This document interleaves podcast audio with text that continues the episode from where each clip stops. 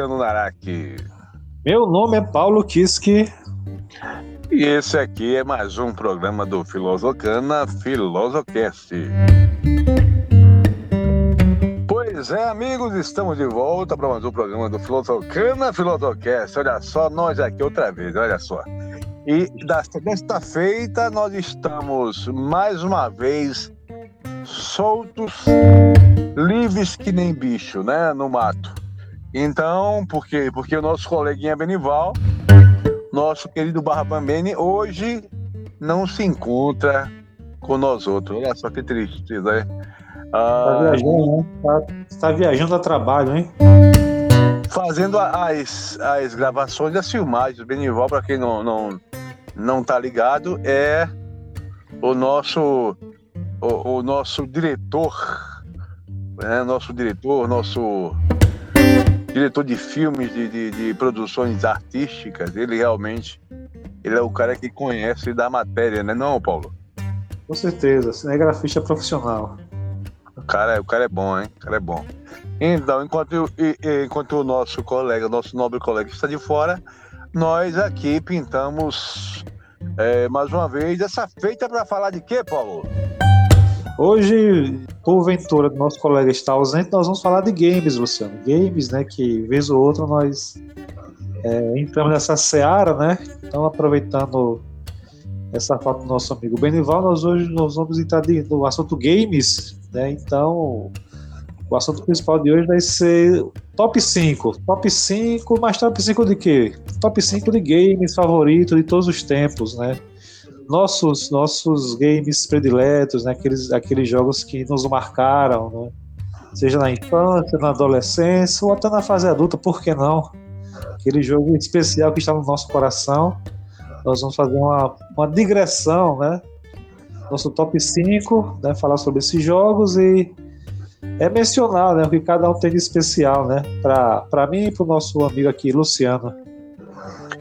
É isso, é isso. E voltaremos daqui a pouco, hein? Daqui a pouco, após um pequeno intervalo, vamos tapar o buraco do Bonival com games, hein, Benival? Ô, Paulo? isso aí. Chega, voltamos já. Voltamos em instante.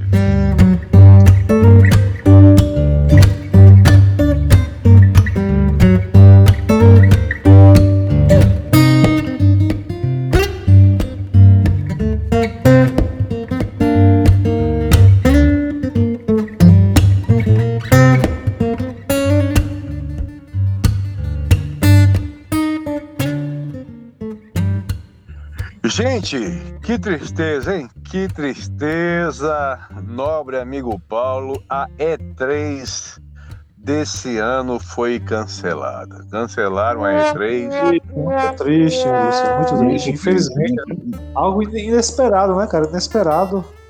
Um evento, o, o, talvez o evento mais importante, né, no mundo games, né, para anunciar grandes lançamentos, né, grandes vindouros lançamento e teve essa, essa, essa bomba, né, digamos, né? Saiu essa semana anunciando o cancelamento da E3. É uma, é uma situação assim que, é, infelizmente, eu não diria nem, Paulo, discordando um pouco de ti aí, que não era uma, uma situação que não era esperada, porque já há alguns anos é, que a E3 vem perdendo aí a relevância, né? Dentro do, mundo, do mundo gamer, né? Não é à toa que as grandes publishers foram abandonando a E3 pouco a pouco. Primeiro, em 1900 e Guaraná de Rolha, quem abandonou foi a própria Nintendo, né?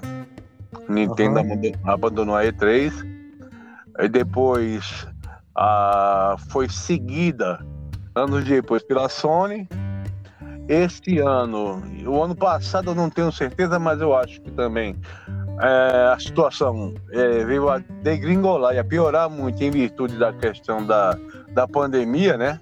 Desde 19 para cá. Aí o que acontece? Ela voltou em 2020, 2021.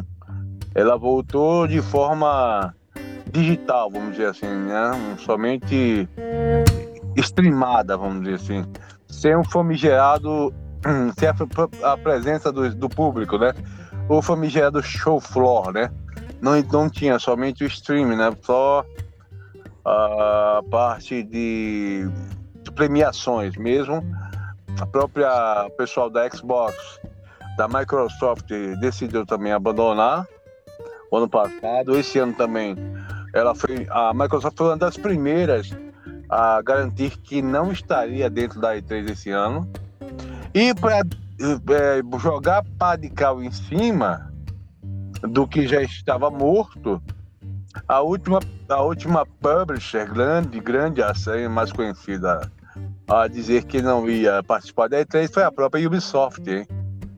A Ubisoft acabou semana passada dizendo também que não participaria da, da E3, né? o que veio a culminar é, com os organizadores da E3 finalmente, né, é, dando aí uh, ultimato né, na E3. Né? Infelizmente, eles realmente viram uh, uma coisa inevitável, né? Que a E3 realmente perdeu e muito a relevância dentro do mundo gamer, né, meu nome Paulo?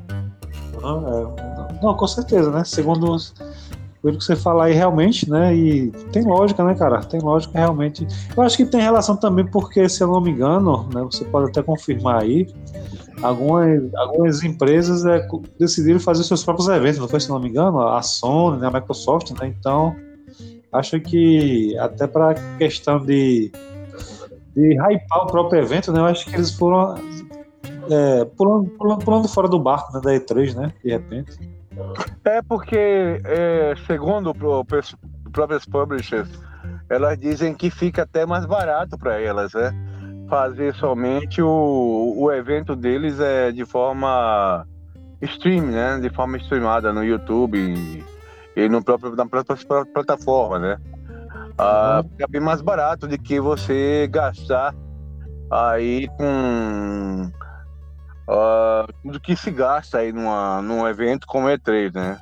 Você sabe que não é barato você colocar ali o seu stand, né? E principalmente essas empresas grandes, como a Microsoft, como a, a, a própria Sony, né? Tem stands grandiosos né? Na, dentro da E3, né? São, Isso. sem dúvida, junto com a Nintendo, as mais procuradas, né? Isso, verdade. Aí o que acontece é infelizmente, é uma, uma, uma marca indelével na história dos gamers, né? Que é a, a E3 vai dando o seu, o seu adeus, né? É o que eu, eu acho muito triste, cara, porque a E3, para mim, quando eu lembro de E3, Paulo, eu não sei se era o teu caso, mas eu sempre fui gamer de, assim, de ter revistinhas, né? Desde 1900 Guaraná de Rolha, quando a internet ainda estava engatinhando aí no nosso planeta, no nosso pequeno planeta azul, né? Ou quando ela nem existia na verdade. Quando a gente vinha saber de alguma novidade do mundo gamer, era através da, das revistinhas. E uma das matérias mais esperadas, mais aguardadas, para quem comprava a jornada das revistas, era justamente quando a gente tinha as matérias é, especiais da E3, né? Vinha aqueles, geralmente aquele grande é, merchandise na capa da, da revista, né? Aquele grande anunciado. A E3, sei lá, E3 2010. Veja aqui os grandes lançamentos, né? Era a forma como a gente, gamer, tinha de se inteirar sobre as novidades. Geralmente era dois meses, três meses depois que o próprio evento já tinha acontecido, né? Verdade, verdade. É, vai, vai, vai deixar vai deixar saudades, né, cara? É, é, tipo, é uma tendência, né? É uma tendência, infelizmente, né, que foi se desenhando né, ao longo dos anos aí. Né, e, mas vai deixar saudade realmente, cara. E três, eu acho que, é, infelizmente, é, é, tipo, é como você falou, é uma pá de cal, né? Já que chegou nesse, nesse no ápice né, de chegar a cancelar é porque não tem mais, é, digamos, clima, né? Como diria certo presidente, pintou um clima, né? Então não tem mais clima, né, para para E3, né? Infelizmente, né? Então assim, ou eles se, se reinventam, né? Se reinventam aí, tentam é, migrar né, para um, uma nova forma né, de organizar, ou infelizmente não, não teremos mais, mais E3 nos próximos anos. Isso, isso é mais ou menos, Paulo, um retrato do, da, do nosso, dos novos tempos, né? Porque, veja bem, a E3 ela costumava, costumava não, ela tinha a tradição de acontecer sempre em meados é, do ano em curso, né? no caso, junho, julho, por aí, que era onde se tinha na, na época ah, os grandes lançamentos do ano, né? os grandes lançamentos das publishers. Eram sempre nesse período. Desde a pandemia para cá, houve uma mudança no calendário das, das publishers. Os jogos estão saindo, os, os grandes jogos eles deixaram de sair em meados do ano corrente para sair no, na, em dezembro, em novembro, dezembro, janeiro, fevereiro, março, até o começo do ano, como teve hoje, é, é, esse, nesse mês, por exemplo, nós tivemos o lançamento de um dos grandes jogos do ano, como foi Resident Evil 4 Remake, né?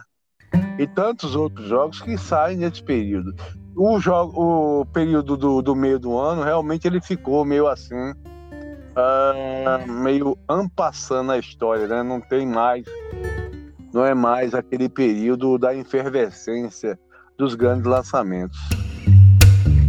Dito isso, Paulo, vamos passando, uh, lamentando mais uma vez o final da E3, lamentando e lembrando da E3, né? Como o lançamento aí do PS4, do PS3, do PS2, tantos, tantos fatos históricos e importantes que aconteceram que agora ficam é, somente na, na mente, na, no, nos corações dos verdadeiros gamers, né, Paulo? Exatamente, né? Entrou pra galeria da, da história mesmo, né? Vamos partindo agora para o próximo assunto, Paulo. Qual é o próximo assunto do preâmbulo? Então, meu amigo Luciano, caros ouvintes, vamos falar sobre uma versão né, de, um, de um clássico, né? Já que já é, já é clássico, né? Clássico contemporâneo, que é The Last of Us, né? The Last of Us foi lançado recentemente, né? A Sony, alguns, alguns anos, passou, né? Algo, que nós, algo meio que inimaginável, né? Para os mais fanáticos, né? Que seria lançar seus jogos para o PC, né? Então. Quem diria, né, Paulo?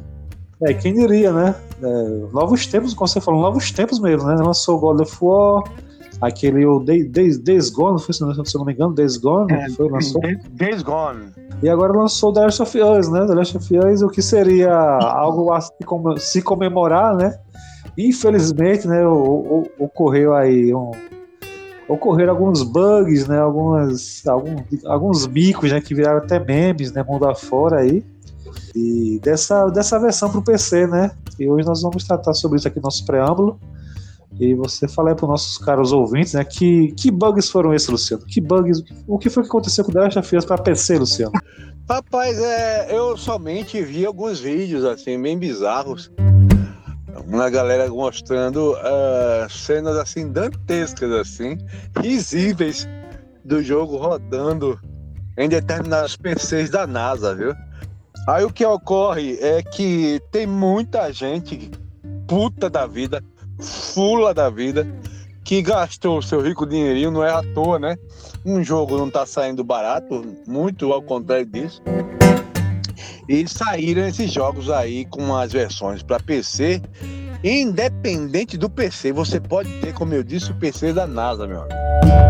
É porque um, um, bug, um bug desse você poderia ter, ser até compreensível numa máquina com configuração baixa, né? Porque como é um jogo, um jogo que é um, um, jogo realmente pesado, né? Que demanda memória, processamento e tal.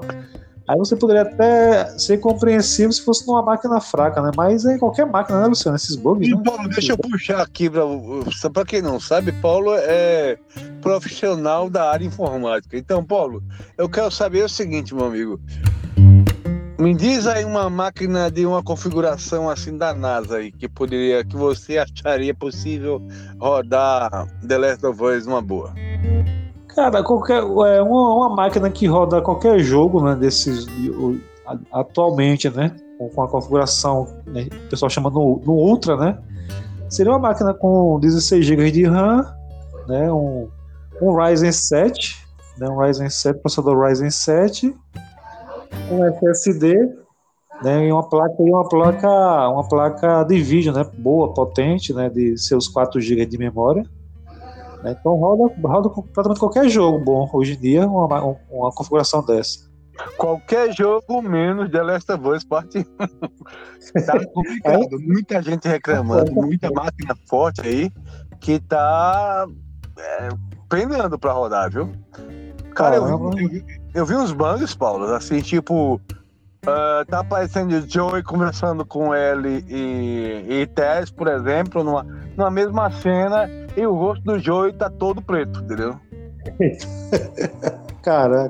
Tipo assim, um outro bug que eu vi, uh, mais escroto, foi o Joe naquela cena clássica em que ele leva a filha Sarah no, no colo já, fugindo ali do que estava acontecendo no dia D, né, mundial, aquela parada que toda da, na hora da efervescência ali que ele fugia com a Sarah no colo, em que o Joe, é, ao virar fazer uma curva com a menina no colo, a menina simplesmente saía voando dos braços dele e desaparecia. Caraca, que doideira, bicho. Tipo, tipo, tipo, tipo assim, tá entendendo? Um coisas bizarríssimas. Agora, o mais bizarro que eu vi foi, de novo, nessa, nessa mesma cena, nessa mesma uh, parte inicial do jogo, em que o Tommy, o Tommy, a Sarah e o Joe estavam dentro do carro e eles, no meio do, do da, da, fuga, né, conversando entre si, o carro faz uma, uma, uma pequena curva, né? Ao fazer a curva, o Tommy, ele sai de dentro do carro pro lado Olha. de fora. Ele fica do lado, ele sai etéreamente, like a ghost, entendeu? Ele sai como um fantasma, percorre a parte lateral do carro e aparece na parte frontal do carro. Ele sozinho na parte frontal e os dois aqui dentro do carro. Que, loucura, loucura, Luciano. Loucura, loucura, loucura, cara. Diante de coisas assim, é meio complicado, né? Tá com, com a palavra a desenvolvedora do jogo, né? Agora me diz uma coisa, Luciano. Essas, essas conversões para PC, eu acho que tem até um termo que eles chamam de porte, né? É. Acho que é porte, né? Para PC, é a mesma produtora do jogo que faz a conversão ou não?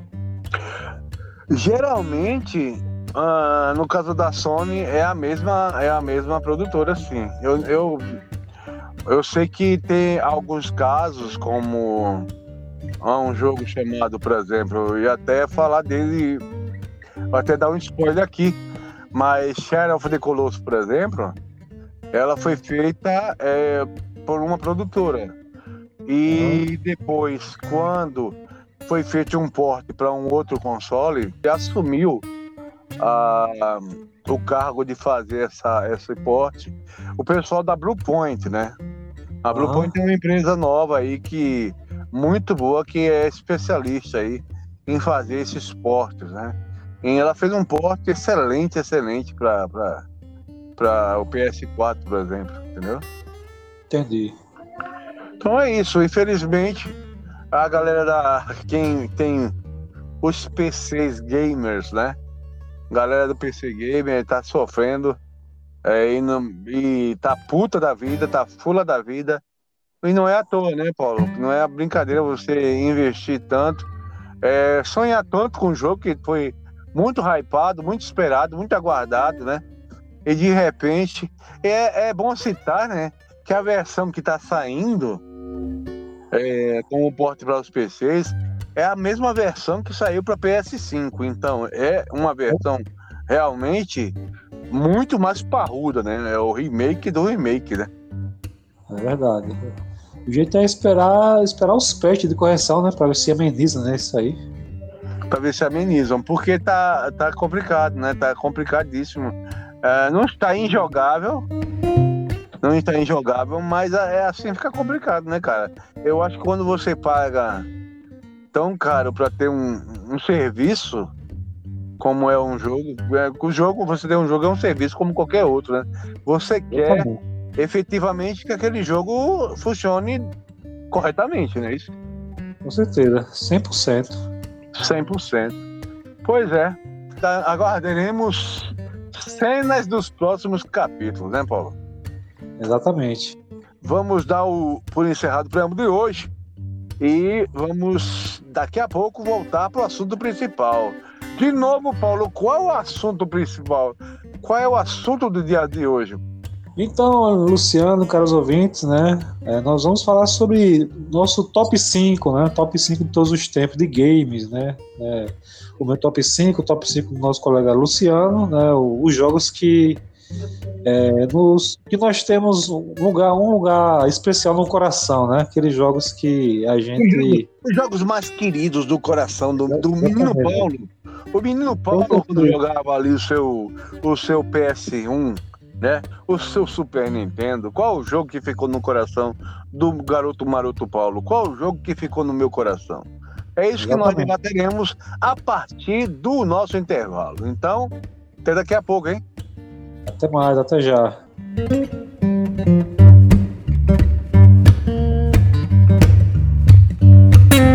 Bem, amigos, bem, amigos do Filodocana Filodocast, estamos de volta. Estamos de volta dessa vez em definitivo. Agora falarmos dos jogos, os melhores jogos, jogos mais marcantes da vida, da nossa vida, da vida do jovem Paulo, das vidas do jovem Luciano, hein? Quais serão esses jogos marcantes, esses jogos maravilhosos, esses jogos que nos tornaram, que formaram essas pessoas dementes que nós somos hoje? Vamos, vamos ver, vamos ver. Eu bora lá, chamo o menino Paulo agora para dizer o primeiro, não, o quinto jogo da lista dele. Vamos fazer de baixo para cima ou de cima para baixo. Então vamos nessa, vamos começar os nossos trabalhos agora. Eu quero saber do jovem Paulo. Qual o seu quinto lugar, Paulo? Então, Luciano, caros ouvintes, eu vou começar aqui abrindo minha lista né, com, com um jogo que ele me marca por um motivo bem simples. Foi o primeiro jogo que eu joguei, né? Então isso já, já, já causa um impacto, né? O primeiro jogo que eu joguei, né? O meu primeiro videogame que eu possuí. Né? Então, o assim, primeiro eu... jogo que você jogou na sua vida?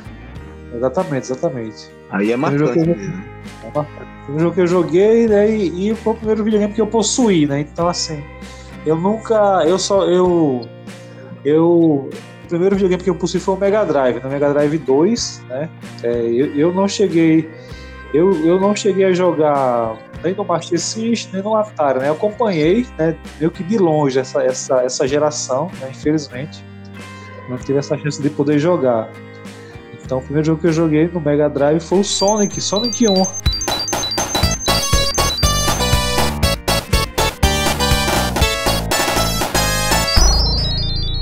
Né, o Sonic 1, eu lembro até hoje que foi é, eu comprei o jogo de o, videogame de segunda mão, né? Usado numa locadora. Eu lembro até de uma locadora que tinha.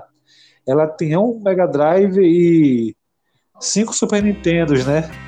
E o cara percebeu que no Mega Drive não estava dando, não tava dando muito lucro, né? Porque o pessoal só ia jogar Super Nintendo. Aí ele resolveu, resolveu vender o Mega Drive, colocou a venda.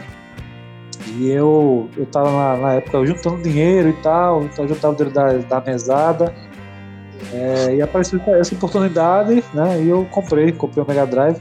Né, na caixa e tudo, né? Na caixa era de, era do locador, mas era na, tava na caixa. E veio com esse jogo. O cara me deu, ele, ele pediu para eu escolher um jogo, né? Era um jogo só. Então, assim, eu, eu acho que eu lembro até hoje. Era, ele, ele, ele, ele disse que tinha o Street of Rage ou Sonic, né? E eu optei pelo Sonic. Né, Aí é uma dúvida cruel, hein? É, dúvida cruel, né? Realmente, né? Mas eu não me arrependo. Né? Eu optei pelo Sonic e tal. E Sonic 1, cara. Sonic 1 é. Altas recordações, cara. Eu lembro até hoje do, do barulhinho, cara, da. Você botava o cartucho, aquele Sega, sabe isso aí? Cara, deixa eu te falar uma coisa, Paulo. Uma, uma, uma curiosidade, né? Você sabe que esse barulhinho Sega, ele não se encontra em todo jogo da, do Sonic ele não se encontra em todo jogo da Sega, né? Porque esse é um jogo, esse é, um, esse é uma marca registrada do Team Sonic, né? Que era o Oi, Team não. Sonic. O Team Sonic é uma galera.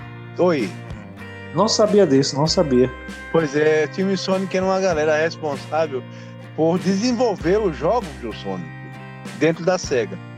Entendeu? Uhum. Então era esse time, essa galera, essa rapaz, essa trupe que inventou, desenvolveu os Sonics que tinha essa marca registrada de essa SEGA. É, então era, era uma coisa própria do time Sonic. Massa, muito massa. Cara, realmente, cara, e é, é um jogo que marcou por conta disso. É ser o primeiro, né? Você ter o, a sensação de, de, zerar um jogo, cara, né? Algo realmente indescritível, né? Você passar por todas as fases, né? Sofrer com o vilão lá, o Dr. Robotnik, né? Eu lembro de, de, de uma fasezinha que você tinha que ficar embaixo de, da água e tem momentos que abrir uma contagem regressiva, né? Se você. A parte mais não... embaçada, viu, bicho? Aquela é, parte da água é, é sacanagem, hein?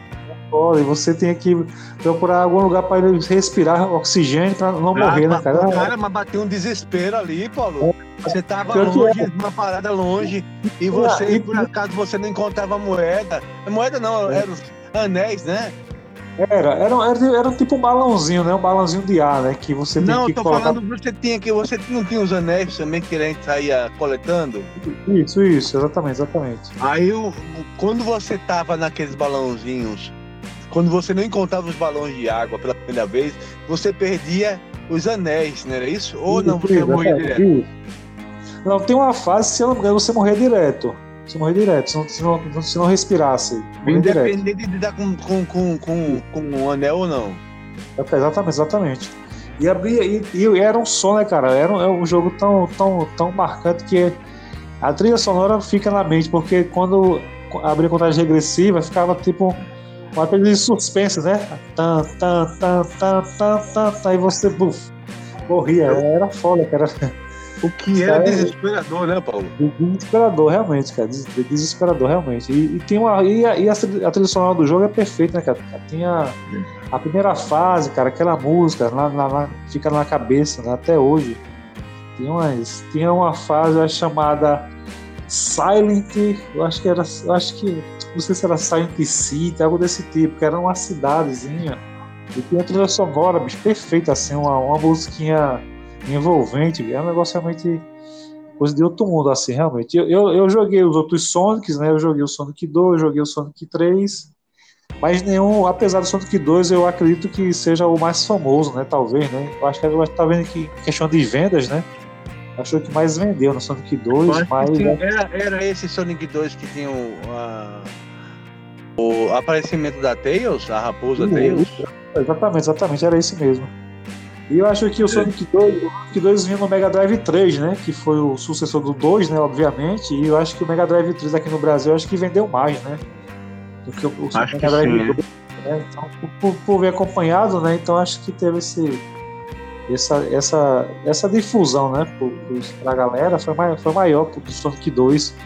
Mas assim, cara, eu joguei o 2, joguei o 3, joguei aquele Sonic Knuckles, né? Que saiu, que seria, seria o 4, né?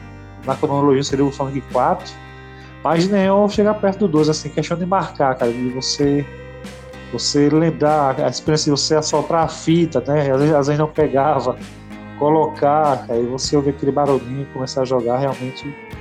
Por, esses, por esse motivo e por tantos outros, eu abro minha lista com Sonic Sonic 1 do Mega Drive 2. É interessante você falou isso soprar fita. Eu, eu, eu queria saber quem foi que disse que a sopra-fita ajudava o videogame a pegar. Teoricamente, estava piorando a situação, porque você assoprando, exatamente, exatamente, soprando, você estava jogando meio mundo de cuspe de, de saliva, né? A família saliva, né? É, Dentro dos é. contatos. O... Eu acho que se a gente fizer, se a gente fizer um parâmetro, né, Luciano? Eu acho que naquele tempo, né, no nosso tempo de game, já existia fake news, né? Que eu acho que isso aí, né, um, um espalhou, né, e virou tipo uma verdade absoluta, né, essa questão de você assoprar a fita. E você nem discordava, né, você ia lá e fazia, né. Eu acho que foi uma fake news game né, das antigas, né. É verdade, é verdade. E o Sonic é um jogo que é, deu uma outra conotação à, à, à frase cuidado com o seu anel, né? exatamente, exatamente. Bem lembrado. Só dizendo, oi, só dizendo que o meu. O, dentro dos meus cinco jogos, o Sonic não, não se encontra, viu? Eu tenho, eu tenho assim, os meus jogos é, de todos os tempos, eles são mais, mais novos um pouquinho. Mas eu, eu concordo totalmente com a presença do Sonic aí na lista dos jogos, melhores jogos de todos os tempos, com toda certeza. E você, Luciano? Qual sua lista começa por qual jogo? Rapaz, eu vou passando anos à frente, anos. Falando de anel, agora falando de anos. Uh... que demais! Ai, que delícia! Estamos falando.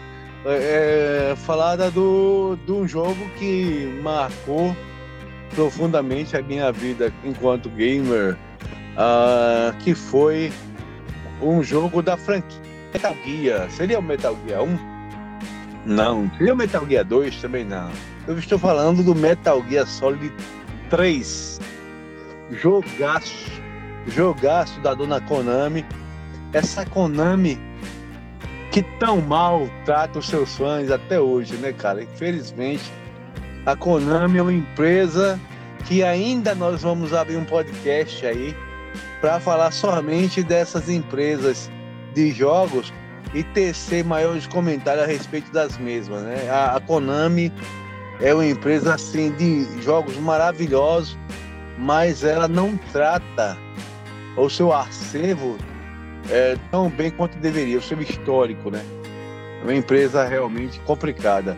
Mas a Konami, enquanto é, funcionava bem, ela fazia jogos maravilhosos. Um deles foi esse Metal Gear Solid 3, que é uma continuação aí dos Metal Gear Solid 1 e 2, uma continuação, eu não diria direta, porque ele conta. Você chegou a jogar, Paulo, Metal Gear Solid 3? Não joguei não. Não joguei. Pois é, o Metal Gear Solid 3, ele volta no passado. Você sabe que o primeiro conta a história do Solid Snake, não é? O Isso. segundo, ele não, ele tem uma participação do Solid Snake, mas na verdade quem é o grande protagonista do jogo 2 é o Raiden, né? E o terceiro, Isso. o terceiro ele vai volta bem lá no passado e se encontramos aí o boss, o Big Boss, né? a história ali, não é história do Big Boss, é uma fase ali na vida do Big Boss, contando aí uma certa missão ali nas bandas ali da Ucrânia, da Rússia ali, esse lugar onde está sendo todo esse conflito armado que nós estamos vendo hoje, era mais ou menos ali o, o grande polo tá, da história desse Metal Gear Solid 3, uma história belíssima de personagens marcantes. Aliás, o Metal Gear Solid, ele se tem uma coisa que sabe fazer bem, o nosso Kojima é produzir é, jogos com personagens marcantes, principalmente os seus chefes, né, Paulo? Exatamente, exatamente, com certeza. Então esse Metal Gear Solid 3 ele não era diferente disso. Ele são tinha jogos, vários. Oi. Você, não, Pedro, vocês são jogos, né, literalmente cinematográficos, né, cara? Exatamente. Eu, o Kojima ali já utilizava aí o poder, todo o poder dos, dos, dos videogames da época, né? Eu acho que era o PS2 na época, eu acho. E utilizava aí esse, esses recursos para fazer assim, cumprir de novo falando, que eu falei isso no podcast anterior, mas realmente é uma verdade, né? Kojima sempre foi um, um grande fã do filme de ação americano, né? E tinha com ele uma vontade muito grande de ser diretor, qualquer dia diretor de cinema, né? Coisa que acabou não acontecendo. É, isso foi bom pra gente, né? Ganhamos um puta de um de um diretor de jogos de videogame, de um, de um criador, na verdade, de de jogos de videogame, de franquias maravilhosas como Metal Gear Solid. E ele, ele tem essa vibe de produzir grandes personagens, grandes chefes, grandes embates, grandes batalhas de chefes e, e, e, e mocinhos, né? E esse jogo não foge a sua, a sua, da sua vibe, a vibe que já vinha desde Metal Gear Solid 1, Metal Gear Solid 2, continua e exponencialmente se torna aí no melhor jogo da franquia, no meu entendimento, um final arrebatador, um final fantástico, um final que é daqueles finais é, de deixar no chinelo grandes blockbusters desse do cinema americano, viu? Que final maravilhoso, que coisa fantástica. Se a gente fala muito, quando a gente fala de, de filmes em fotografia, esse jogo, se a gente fosse dar um Oscar de fotografia para um jogo, eu daria para Metal Gear Solid 3 no seu final ali, que é, é coisa linda, coisa de cinema. Eu não vou aqui dar spoilers, porque é, é tão marcante, tão fantástico, de novo, tão arrebatador essa história do Metal Gear Solid 3, que vale a pena quem aí ainda não jogou e possui um, um PS2. Eu acho que deve ter saído até com o Xbox. Foi até uma informação errônea que eu passei da outra vez, no outro podcast, e que o Metal Gear Solid era um, uma franquia de, da, da, da é, de exclusividade da Sony, mas não, ele tinha assim as suas versões para Xbox. Ele não teve a versão do, do, Metal Gear Solid 4, né? Metal Gear Solid 4 realmente morreu ali é, no PS3. É o único videogame que tem Metal Gear Solid 4. Incrível, né? Nem para PC, nem para nada. Tem pra PC então, esse 3? Nada, nada, nada. Ele morreu ali no PS, PS3. O 3 tem pra PC? Eu acho que sim. Acho que sim, acredito que sim. Metal Gear Solid 3 tinha. Todos os outros saíram para tudo quanto é console. Cadê? Os consoles é, relevantes da época, né? Eu uhum. digo os Xbox e os PS, PS2 da vida, né? E é um jogo maravilhoso, cara. Um jogo maravilhoso, um jogo de uma, de uma personagem é, que também não posso falar nada, porque essa personagem, ela é simplesmente ganhou o meu coração, cara. Depois que joguei, é, vai, você vê aquela história do plot twist, tá, Paulo? Uhum. Um, plot twist, um plot twist arrebatador, sabe, cara? Maravilhoso, maravilhoso jogo, maravilhoso é, Metal Gear Solid 3, maravilhoso Hideo Kojima. Vamos bem, para o, o quarto lugar da lista do Paulo. Metal Gear Solid 3 está na sua lista, Paulo? Luciano, não estava justamente porque eu, não, eu ainda não joguei, né? É, é, é, um pecado realmente né, na minha parte. Eu vou, vou jogar, vou procurar para PC para baixar. Mas em compensação. Bate é, mas, em, mas em compensação, tem um Metal Gear na minha lista, né? Eu vou aproveitar e já jogar ele aqui. Que é o primeiro Metal Gear, né? O Metal Gear 1, no caso, né? Só, na verdade, não seria não seria o primeiro Metal Gear, né? É o Metal Gear do PlayStation, né? O Metal Gear Solid né? do PlayStation. É o Metal Gear Solid. É, porque na verdade, como a gente falou no podcast Enchendo de Jogos, eu acho, foi, Paulo? Isso, Os Metal isso. Gear são uma franquia muito antiga, né? Exatamente, né? E esse, esse que eu vou falar é o Metal Gear do PlayStation 1, né? Aquele. É o Metal Gear Solid, né? Do PlayStation 1. Né? Esse, esse jogo tá na minha, na minha lista por todos esses motivos que você falou aí, cara, né? Eu, eu acho que se eu pudesse. Se Ô, eu pudesse... Paulo, deixa eu te perguntar uma coisa. Esse Metal Gear Solid 1 está em que posição na sua lista? Não, ele está na quarta posição. Quarta posição. A quarta posição da lista do Paulo. Metal Gear Solid, jogaço. Pode falar, Paulo. Jogaço. Não, o que eu tô falando, se eu pudesse fazer um Ctrl-C, Ctrl-V, né, do que você falou aí do 3, eu faria, né? Porque é, tudo que você falou aí nem se encaixa no Metal Gear, né?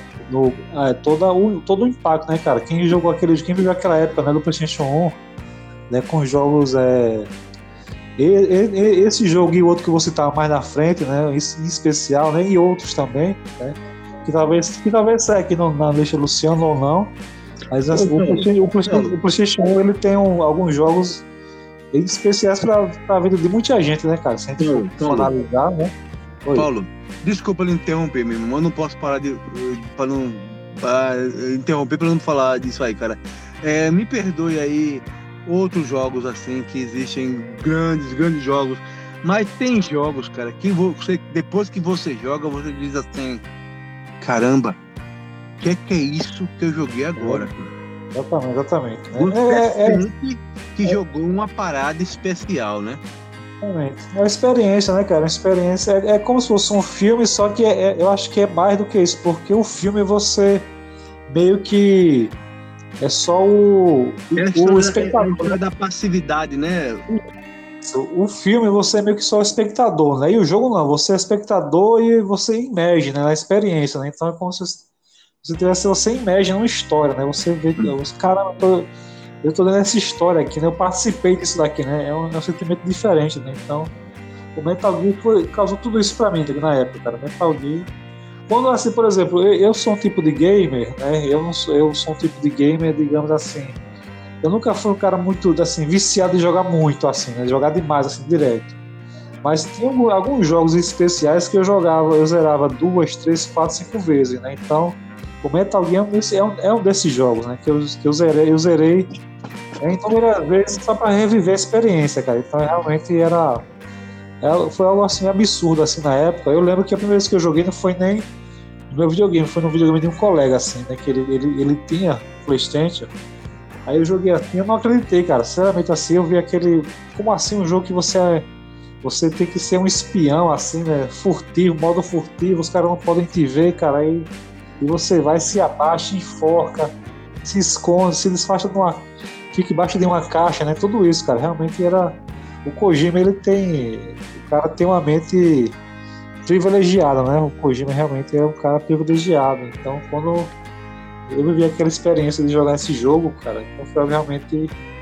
É, acho que é, se, fosse, se fosse resumir, seria espetacular, né? Espetacular experiência. É, e por isso que o Metal Gear Solid entra na minha lista aqui, né? Top 5 né, dos meus favoritos. É, por conta de tudo isso que eu falei, mais um pouco, né? Pra não me prolongar muito aqui. E ele, ele tem umas paradas assim que. É, umas. As famigeradas Kojimices, né, o Paulo? Que só o Kojima coloca nos jogos dele, né? Tipo, essa história Cara, da caixa mesmo, isso é muito fuleiro, né? É, uma, é, é uma parada muito doida, né? Cara, como tem, assim? É, como assim? Um alto agente secreto, espião, foda, se esconde numa porra de uma caixa. É.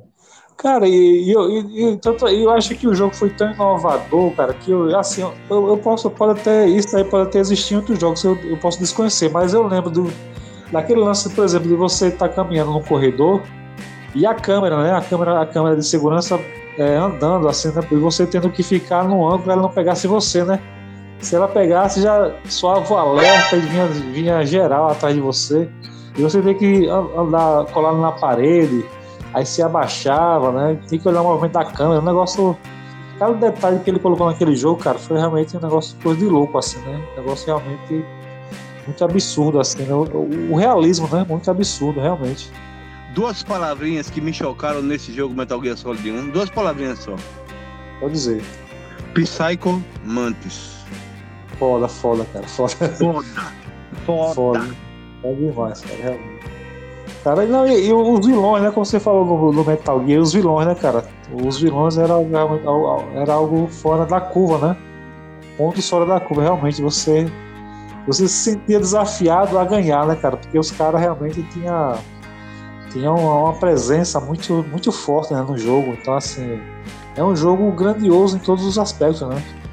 Realmente. Ô, Paulo, é, já que nós estamos falando de Metal Gear, deixa eu, eu falar. É, você sabe que no Psychomantis, o grande barato, eu infelizmente vou ter que falar, spoiler um pouco aqui. Pode falar, é um pode jogo, falar. É um jogo antigo, eu não tenho como falar, é um, um spoiler leve, não é um spoiler falando sobre a história, é um spoiler falando só sobre um, um barato aí do, do, de alguns personagens, tá? Tudo, tudo certo? Pode falar? Pode falar, pode falar. Não, não é falando de história, então acho que tá liberado, né? Então, Isso. chega um certo ponto que o nosso amigo Snake, né, no, no primeiro Metal Gear Solid, ele é preso, né? Tu lembra desse, desse? Ele é preso isso. e é torturado, né? Eu acho que quem, quem, quem, quem tortura o Snake é o Revolve Ancelot, né? Que é outro isso, personagem foda, né, Paulo? Exatamente, exatamente. Aí o que acontece? Nessa. Nessa. Nesse. Nesse Paranauê que está acontecendo, nessa sessão de tortura, a única forma de você resistir à tortura do Revolver Onslaught é você apertar um botão bem rápido, né? Isso, Antes que ele, antes que ele morra, né? Isso. isso. É, uso o do DualShock, que é uma, é uma, é uma, uma parada que eu não curto muito, mas nesse, nesse, nessa, nesse interi aí foi bem utilizado, né? Outro fator interessante é do Psycho Mantis. Quando o Psycho Mantis enfrenta você, ele começa a dizer que está. Porque o nome do cara é Psycho Mantis, que é de psíquico, né? No caso, né? Aí o que, que ele fala? Eu estou conseguindo ler a sua, a sua mente. Who's that? Aí como é que é? Você- o, o jogador fica. Como assim tá lendo a minha mente? Você, hum, você gosta de jogar Shadow the Colossus, por exemplo, né? Só dando um exemplo. Você, hum, você é chegado a jogar Super Mario. Então, o interessante era que o Psycho Mantis, ele detectava os jogos que a pessoa, é, no caso o jogador, o player, estava jogando. Como é que ele fazia isso? Olha a mente brilhante do Kojima aí no pedaço. Ele utilizava as informações do memory card. Olha, Então, ele ia no memory card, detectava qual é o jogo que o cara estava jogando, ele reagia a alguns jogos, detectava e falava na hora do que o Psycho Mantis jogava essa bomba no colo do jogador. E você Caralho. ficava pensando, caramba, que porra é isso? O que, que tá acontecendo aqui? Esse é o nosso Kojima, cara. É por Foda, isso que ele é, ele, é, ele é até hoje chamado de Cogênio, né?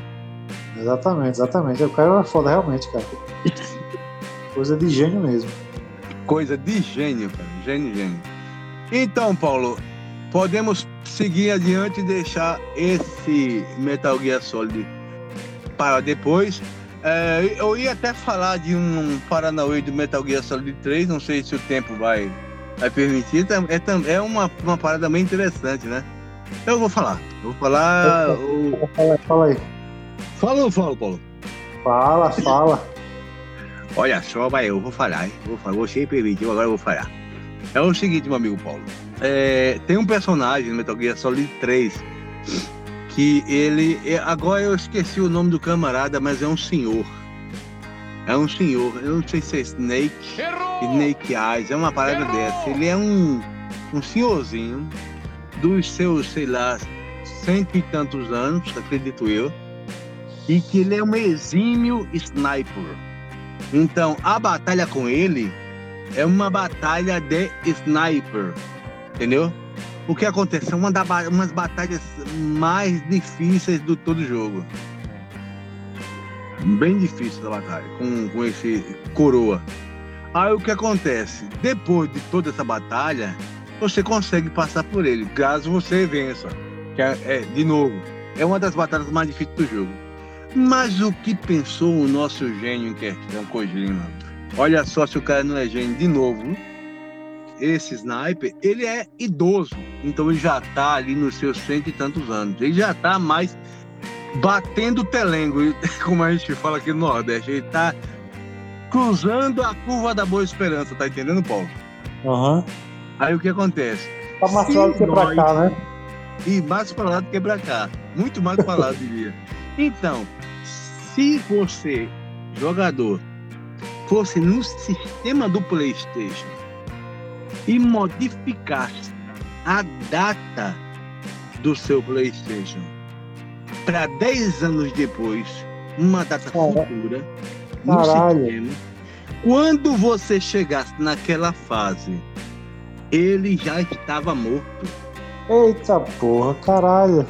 Porque o tempo que passou, que você alterou na data da memória do seu PlayStation, foi o suficiente para que matar o- Fox morresse de doença de causas naturais. Olha só Caralho. até onde vai a mente do camarada chamada Hideo Kojima. Tem que bater palma pro cara desse. Paulo, por favor, palmas pro Kojima. Parabéns, parabéns. Palmas pro Kojima. Cara é foda, o cara é foda. É ou não é um gênio, Paulo? Com certeza. Cara, eu acho que você falou aí, eu acho que a gente merece, né? Eu acho que nossos ouvintes merecem, né? A gente fazer um. Fica até uma promessa aqui, né? A gente fazer um podcast só sobre Metal Gear, hein? Com Fala sobre- certeza. Falar sobre Com tudo certeza. isso e muito mais, né? Promessa, promessa é, com, cer- com toda certeza consolidada aqui. Já deixo clara a minha intenção também de falar, a minha vontade de falar do Metal Gear, a toda a franquia, hein, Paulo? É, com certeza. Porque o Metal Gear, né, só pra encerrar aqui, né? Pra gente passar pro seu próximo jogo, eu acho que Metal Gear é, é, talvez não seja a maior, né, mas em termos de genialidade, cara, eu acho que é a melhor franquia que existe, assim, de jogos, né? Apesar do último jogo ter, ter, ter tido alguns problemas, né, na produção e tal, mas eu acho que isso- tudo isso que você falou, né? Se a gente for pegar todos os jogos, cara, eu acho que em termos, de- em termos criativos, cara, acho que nenhuma franquia chegou tão, chegou tão longe, né, quanto o Metal Gear. O cara é foda, Paulo. O cara é realmente gênio. Então, meu amigo Luciano, e você, qual são o, o seu quarto jogo na sua lista de prediletos de todos os tempos? Beleza, Paulo, vamos continuando, hein? Vamos continuando na magia. Ah, usando a magia da edição, meu nobre Paulo. Vamos continuando. Bora lá, bora lá. Bora lá.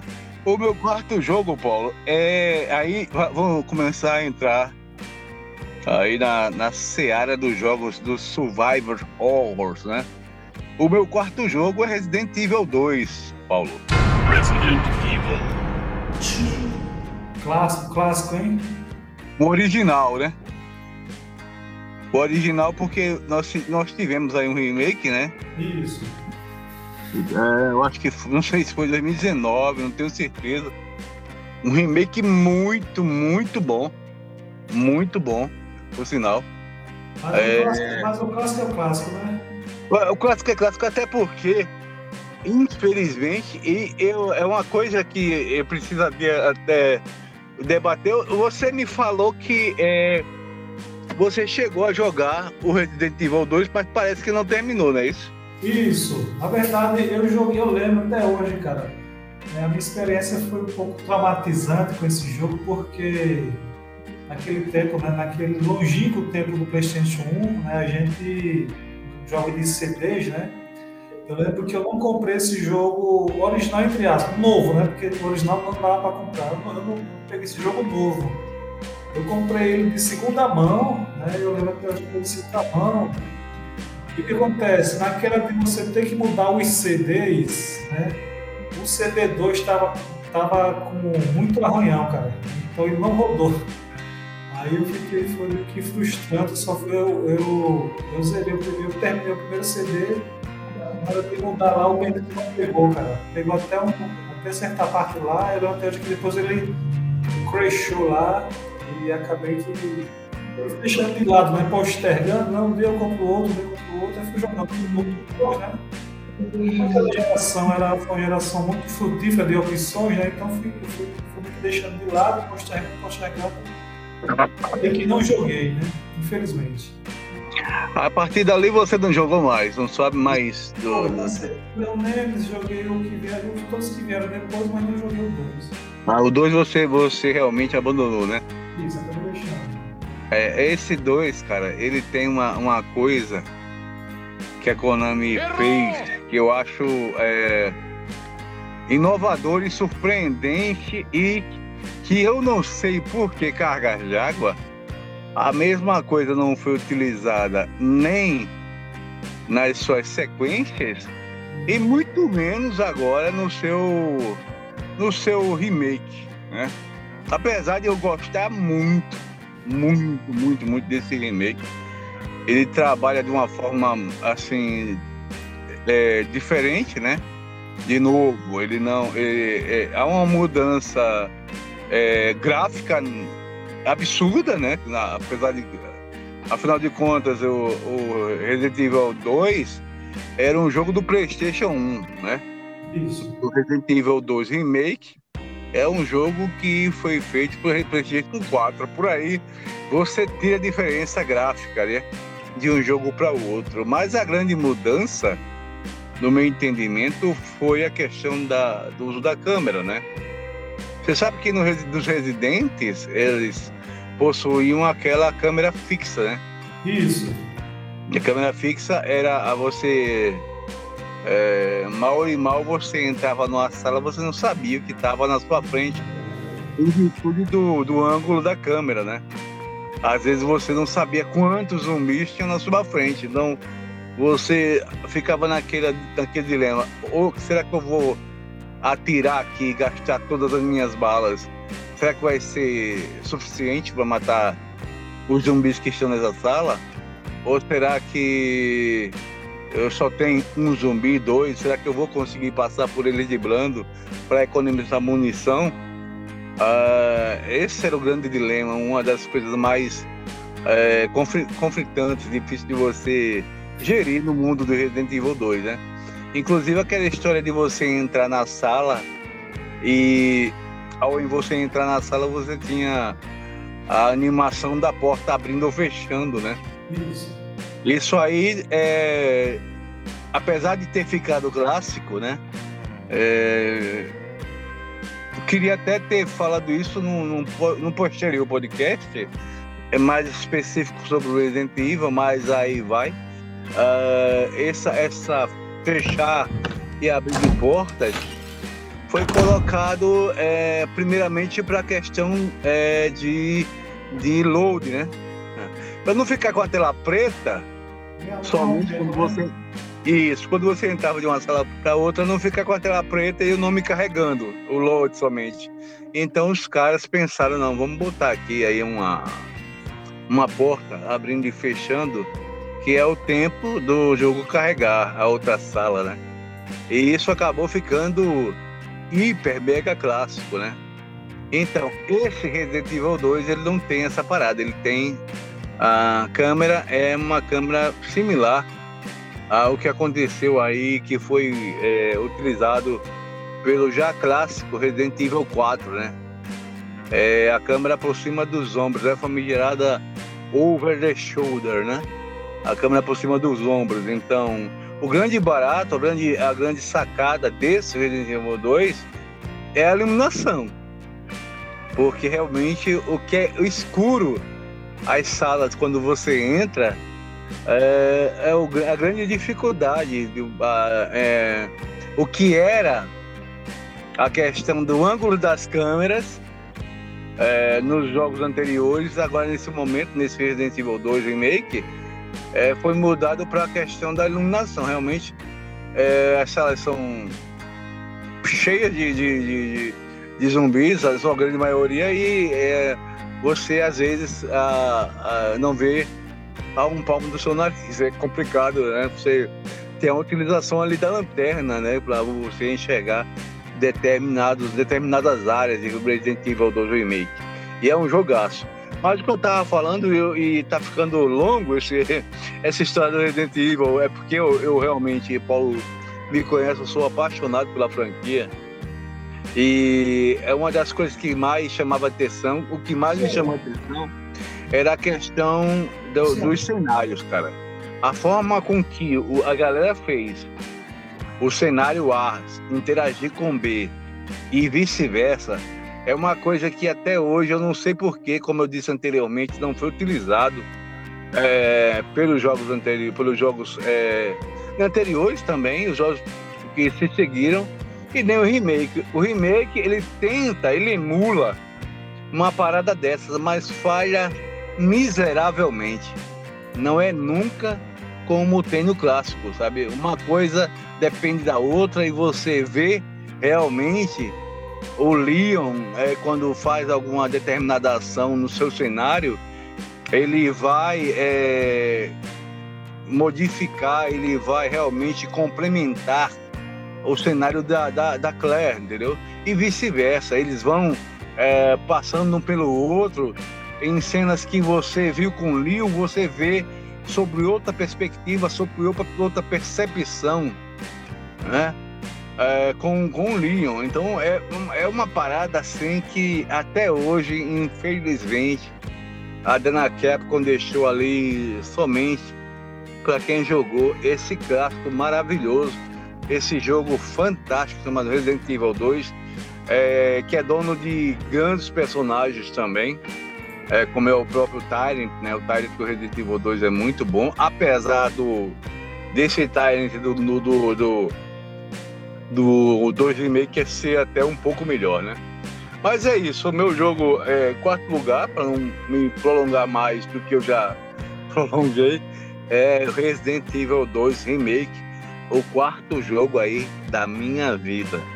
Consegui só antes de prosseguir, cara, Luciano, eu queria só uma, uma opinião sua, né, já que estamos em Resident Evil. Na sua opinião, você diria que o 2 seria o melhor da franquia, assim, disparado ou não? Rapaz, é uma muita, muita controvérsia, né? Porque tem muito jogo bom, né? Na franquia Resident Evil. Tem muita bomba também, muita bomba, né? Porque Resident Evil foi é uma franquia assim muito controversa, né? Mas ele tem grandes, grandes jogos. Quando ele tem que fazer um jogo bom, ele é bom de verdade. E muita gente começou que começou é, tardiamente a enveredar aí pelo mundo do Resident Evil, tem como seu grande jogo o Resident Evil 4, por exemplo, né? Tem muita uma galera mais nova que já entrou aí, já começou a sua vida gamer, a sua vida residencial, vamos dizer assim, é, dentro do Resident Evil 4, né? Que é uma parada mais voltada para ação, apesar de manter ainda assim um pouco de, da, da velha vibe ali dos Resident anteriores, né? Mas para mim, para mim, uh, Resident Evil 2 é sim o melhor jogo da franquia. Como eu disse, tem muita gente que prefere o Resident Evil 1 Remake, que é muito bom também. Muito, muito bom. Uh, e tem um 3, né? O 3 que é, eu acho que é o seu preferido, né, Paulo? Isso. Que o pessoal até hoje. Embora, só a, a título de spoiler aqui, é, na minha lista tem um, tem um Resident Evil, porém não é o 3, né? Deixar aqui já um pequeno spoiler aqui, mas o. Ah, não é o, não, não é o 3, não, seu preferido? Não, nessa minha lista não. O 3, ele, assim, antes de jogar esse, o 3 era disparado. Surpresa pra mim, surpresa até pra mim. Então vamos lá, vamos, vamos então vamos. Tem mais alguma pergunta para fazer sobre Resident Evil? Alguma, alguma coisa a dizer? Não, podemos, podemos seguir. Então vamos seguir. É, e outra vez a gente vai prometer é, fazer uma, um podcast ah, quando formos falar mais uma vez de gamers, né? A fazer um podcast aí voltado somente para essas grandes franquias. Já foi prometido um podcast especial para Metal Gear Solid, é, a franquia, né? como um todo e será cumprido porque a gente, graças a Deus, a gente está cumprindo as nossas promessas, né, Paulo? Paulatinamente, né? Com um pouco de demora, mas está indo, né, às vezes. Mas está indo, exato. É. E a gente vai sim fazer uma, uma, um podcast especial, especialíssimo sobre a franquia Resident Evil. Beleza, Paulo? Então, qual o terceiro jogo da vida do meu amigo Paulo? Então, Luciano, é, é só para adiantar aqui, fazer um. É interessante que agora eu percebi, cara, da minha lista de cinco jogos, né, três né, são da. Três não, deixa eu ver. Isso, três são da geração do PlayStation 1, cara. Né? Eu falei já o Metal Gear 1, né? Metal Gear Solid. E esse agora também marcou muito, cara. Foi da geração do PlayStation 1 também, que é um jogo chamado Driver 2, cara. Driver 2 é um jogo que marcou muito, cara, marcou muito o momento da minha vida. Coincidiu com o momento que. É, não, sei, não sei se cheguei a comentar com você, aqui com nossos colegas ouvintes, que meu irmão teve, meu irmão, meu irmão teve uma lan house, né? Teve uma lan house e ele também teve uma pequena locadora de videogame, cara muitos aparelhos, né, mas ele, ele foi naquela época do PlayStation 1. Né? Então, de vez em quando eu ficava lá para dar uma ajuda, para dar uma força. Nos momentos que eu estava lá, cara, né, como sobrava tempinho assim, né, perto de fechar, né? Que era perto da nossa casa, então você imagina, né? Um cara viciado em videogame, né? Numa locadora, que ele mais quer é jogar, né? Só que durante o expediente não dá porque o pessoal tá, tá alocando. E quando a gente fechava, né? A gente fechava por volta às vezes de 6 ou 7 da noite. Então eu, a gente tirava, não chegava a virar à noite, né, mas jogávamos até o quê? 11 da noite, meia-noite, né, a gente tirava pra estar segura. Eu joguei muito esse jogo, cara. Driver 2 é né, um jogo que me marcou muito porque eu lembro que ele, ele, também, assim como Resident Evil 2, se eu não estiver enganado, se embora não me falha, ele também era, ele também era em dois CDs. Né, você jogava é, até certo ponto, acho que tem uma fase lá, não sei se era chegar até. Não sei se você, você chegou a jogar esse jogo, Luciano, de tudo, você jogou Driver 2 ou não? Paulo, eu ouvi falar bastante dele, mas nunca tive o prazer de jogar. Eu ouvia falar que você, assim, era um jogo de corrida, mas assim, você saía do carro, pegava isso. um outro carro, não é isso?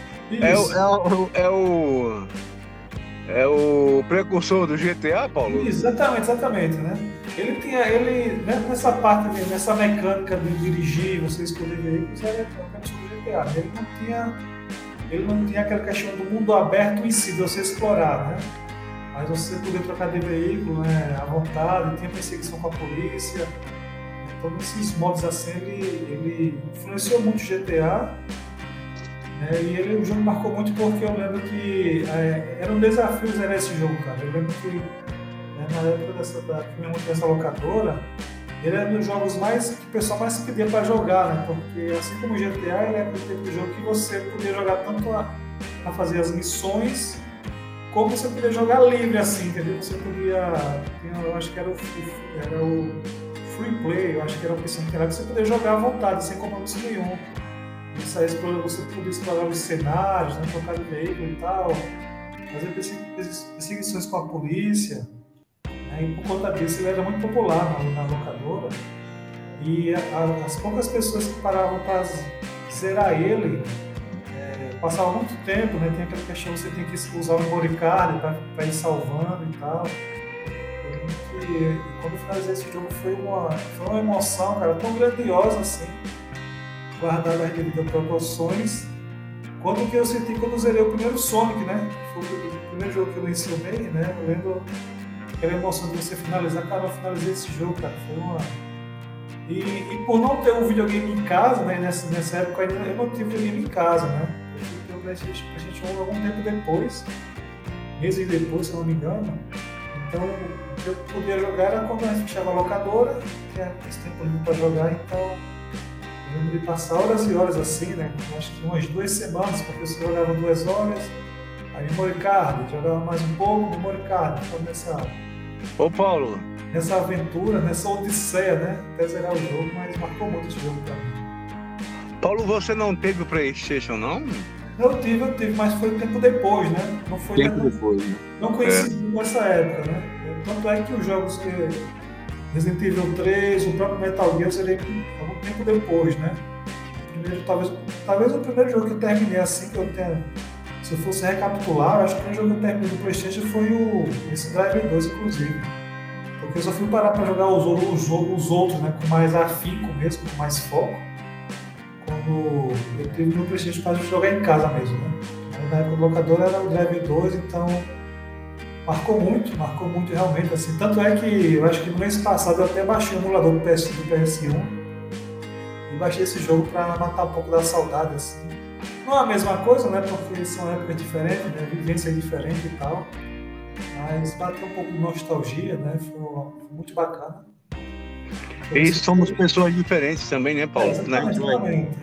Vai jogar alguma coisa que a gente viu é, no passado que fez muito é, tem muito carinho sobre alguma coisa, alguma é, é, a gente tem que ter muito é, um feeling assim todo especial é, para entender é, que, o jogo ele, ele é retrato da sua época, né, cara? Exatamente, exatamente. Queira ou não, no nosso inconsciente você começa a meio que fazer algumas exigências né, com relação ao gráfico e tal, né? Não se esquece que naquela época ali era, ali era o máximo que podia, né? videogame, então você meio que tem que fazer esse balanceamento né, e tal. Mas mesmo assim, mesmo naquela época o jogo continua muito bom, cara, e tanto é que ele tem uma dificuldade muito algumas fases, assim, uma dificuldade que era um, um tempero a mais, né? Eu, eu, o pouco que eu jogo hoje em dia, alguns jogos, eu sinto um pouco falta disso, né? Que você tem um, algumas fases que você realmente quebra a cabeça, assim, você fica meio que estressado por não terminar, sabe? Então, tem umas fases que, sobretudo aquelas fases que você tem que correr contra o tempo, né? Então tem um cronômetro lá, você tem que fazer determinada coisa em 50 segundos, né? Então, assim, só que dentro do cenário, existem alguns obstáculos que vão te atrapalhar, né? E eu sinto falta disso no jogo de hoje em dia. Embora eu não tenha jogado, hoje em dia eu não jogo tanto como antigamente, nem se compara. Mas nos poucos jogos que eu jogo hoje em dia, eu não vejo essa dificuldade, assim, sabe? Eu sinto um pouco de falta disso, de você quebrar muita cabeça, né? se estressar, jogar o controle no chão, né? tanta raiva assim. E esse jogo marcou conta disso também, pelas raivas que eu passei e tal, e você meio que se sentia mais recompensado ainda, né? Você passar, porra, eu demorei, mas passei nessa fase e tal, sabe? Então tudo isso vai. Esses elementos assim vão contando para você mesmo que criar uma conexão com alguns jogos específicos, né? Você, poxa, conseguir vencer, você se, se sente desafiado, e você vai e passa, se mata e passa, então realmente tudo isso ajuda muito. Por isso que já me está na minha lista, o terceiro jogo predileto na minha vida.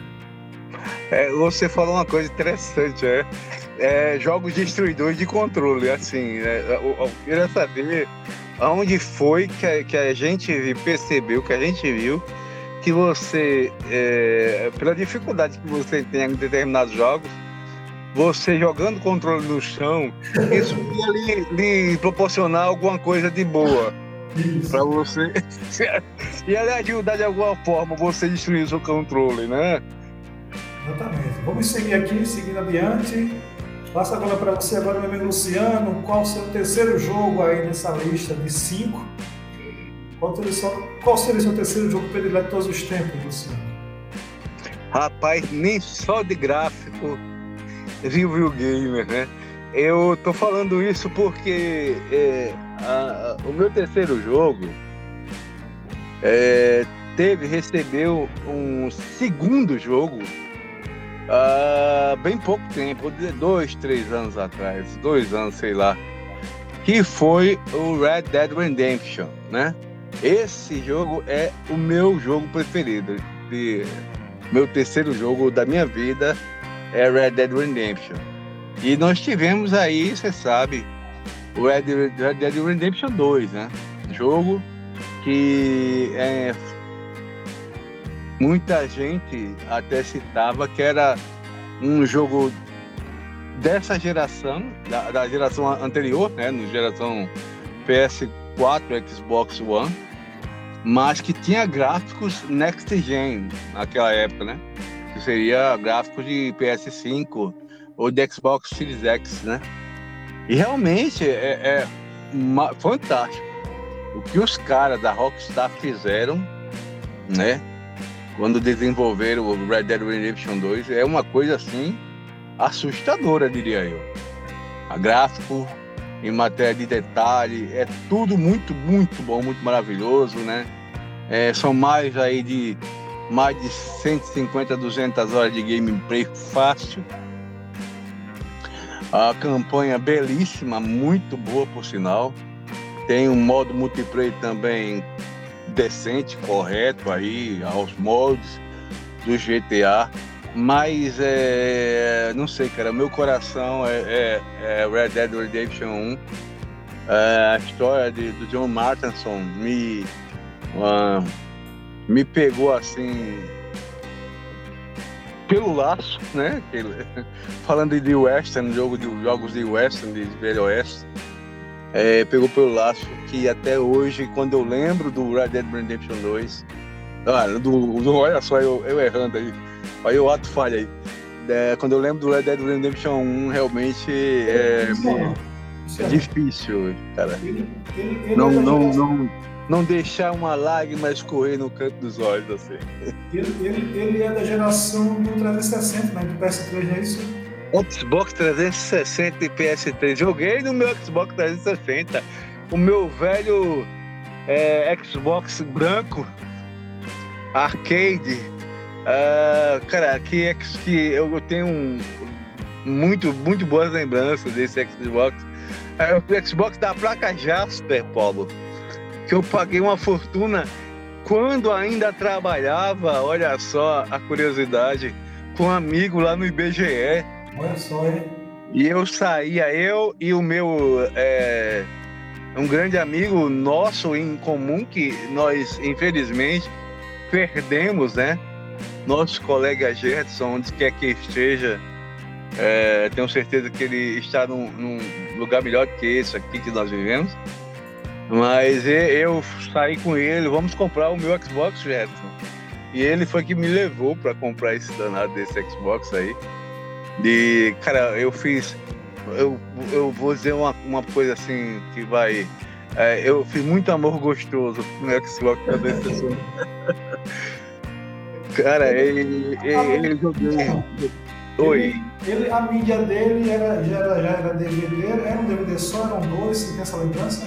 Era o Dual Layer, Paulo. Dual Layer é um tipo de DVD de dupla camada, por isso que é. Ah, é, Dual Layer. Uma, uma mídia é, não muito usual, mas o Xbox 360 utilizava esse tipo de mídia, né? E eu, eu joguei nesse, nesse Xbox. Uh, e como eu disse, o seu final, o jogo todo é muito bom. Muito bom, muito bom mesmo. É, é o GTA do Velho Oeste, tá entendendo? GTA do Velho Oeste. Você tem muita coisa para fazer e tudo com aquele conceito lá de. de... No, no, caso, seria um, um, GTA com história melhor, né? Porque o GTA não prima pela história em si, né? Sim, sim, com certeza. Com certeza. O GTA nunca primou pela história. Isso, e a história, do, a história do, do John Martinson é muito boa, cara. Eu diria que é uma das melhores até hoje já contadas. É, com muita certeza, assim. É muito boa mesmo. E o seu final, cara, é. Mais uma vez, tem fim. Eu acho que eu, eu tenho na minha, na minha lista aí jogos com finais assim, arrebatadores, tá entendendo? E esse é mais um deles. Esse jogo, esse final, para quem jogou, quem jogou sabe, cara. Quem jogou sabe. Ah, os, sei lá, os seus, a sua hora final é uma coisa absurda, cara. Eu vou até contar um pouco aqui, sem querer, não vou spoiler de forma nenhuma, mas tem um momento em especial em que depois de tanta coisa que John Martinson passou para encontrar, reencontrar a sua família, porque John Martinson era um fora da lei, né? Uhum. Era um fora da lei que estava é, se reabilitando, né? E para isso ele fazia certos certas obrigações para uma galera, uma galera lá que era da justiça, né? Entre aspas, né? Os caras utilizavam John Marston para prender, uh, para ir atrás dos seus velhos companheiros de, de gangue, né? Ele que trabalhava com uma galera pesada, né? Enquanto era, era bandido e é, depois que foi preso, ele começou a se rever a sua vida e ter aquela velha aquela velha história do, do cara que está tentando se redimir, né? Então, toda a história do John Mark é uma história de redenção. Uma história de redenção de um cara que errou muito, mas que estava de novo tentando se reencontrar na vida. Tinha uma família, uma mulher e um filho, e a sua hora final é depois que ele cumpre toda a sua, a sua, a sua, sua meta e ele estava voltando para sua família, cara. E essa volta de John Mertelson para sua família é especialmente foda, cara, porque é você cavalgando no, no, no seu pangaré, né, no seu no seu alazão, no seu cavalo lá. Now I know the only compass that I need is the one that leads back to you. Voltando para casa e uma música maravilhosa. Eu, eu tenho certeza, é, Paulo, que eu até já. Eu acho que eu já passei até para ti essa música. Não sei se você lembra, mas eu já passei é, certa feita, já mostrei para você aí, para você, para o nosso amigo Benny, essa música é maravilhosa. É, quando enquanto o João Martin voltava para casa, ao, ao som dessa música incrível, fantástica. E, porra, ele, é, você, só de pensar, você arrepia todos os cabelos é, mostráveis e os, não, e os não mostráveis também, viu? é impressionante, cara. É maravilhoso. E o final, cara, que final. Meu Deus, que final, bicho. Final de, de, de Red Dead Redemption 2. Aliás, de novo, Red Dead Redemption 1 é simplesmente fantástico, cara. Bem. É, é, é um dos grandes jogos que, infelizmente, né, por, por motivos alheios, assim, né, você sem tempo, aquela história, né? Aquela sem tempo, eu jogo, eu não jogo. Mas é um dos grandes jogos que eu não joguei, né, cara? Que eu não vou fazer essa promessa, né? Porque é, a gente nunca sabe de amanhã, né? Mas se, se, um dia eu tiver um tempinho assim, porque eu tenho um de, de repente comprar um no Xbox dessa nova geração, né, não sei se o mais barato tem ou não, mas é um dos meus jogos que eu tá na minha lista, né, para um dia jogar, cara, né, porque realmente todo, em todo lugar que eu ouvi falar desse jogo, né, sempre são sempre elogios, né, inclusive até quando você falou, né, o 2 graficamente é impecável, né, mas por história o primeiro tá inigualável, né. E assim, cara, eu, a história do 2 também é muito boa, sabe, Paulo? muito boa, mas assim, tudo que eu vi no, no Red Dead Redemption 2, que eu terminei também, eu já tinha visto no 1. Então, eu sei, eles tentaram até fazer, é, emular os mesmos sentimentos que a gente teve enquanto jogava um, mas não me pegou, cara, não me pegou, não foi nunca da mesma forma, entendeu? É um excelente jogo, um sem sombra de dúvida. É um jogo, se você tiver a oportunidade de jogar Red Dead Redemption 2, jogos nem pense duas vezes.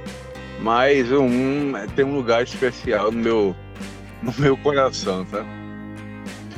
Vamos pra frente, Paulo? Vamos seguir, muito bem. Vamos pra frente que o tempo urge. Agora nós, nós já falamos do seu terceiro lugar, meu amigo Paulo, já, né?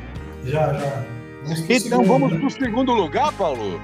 Qual o segundo lugar da vida do menino Paulo aí?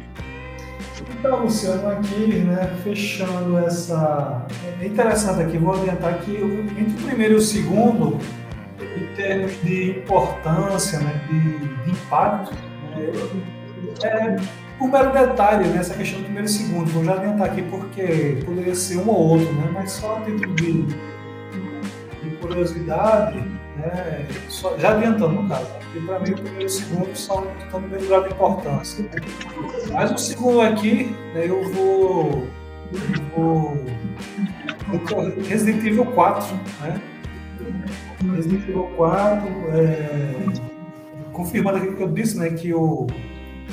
E o, o Nemesis para mim, né, ele, até o momento que eu joguei o 4, o Nemesis para mim estava digamos assim, no, no Olimpo, né? Do, do jogo da franquia Resident.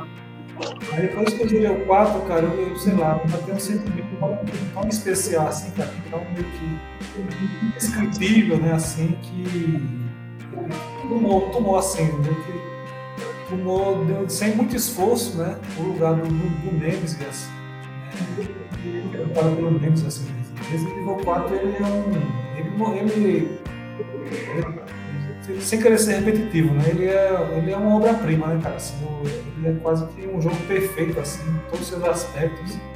Enrolação, jogabilidade, história, né? Inclusive, assim, algo que se a gente for puxar na memória, assim, eu acho que isso nunca, isso nunca aconteceu em outra franquia, né?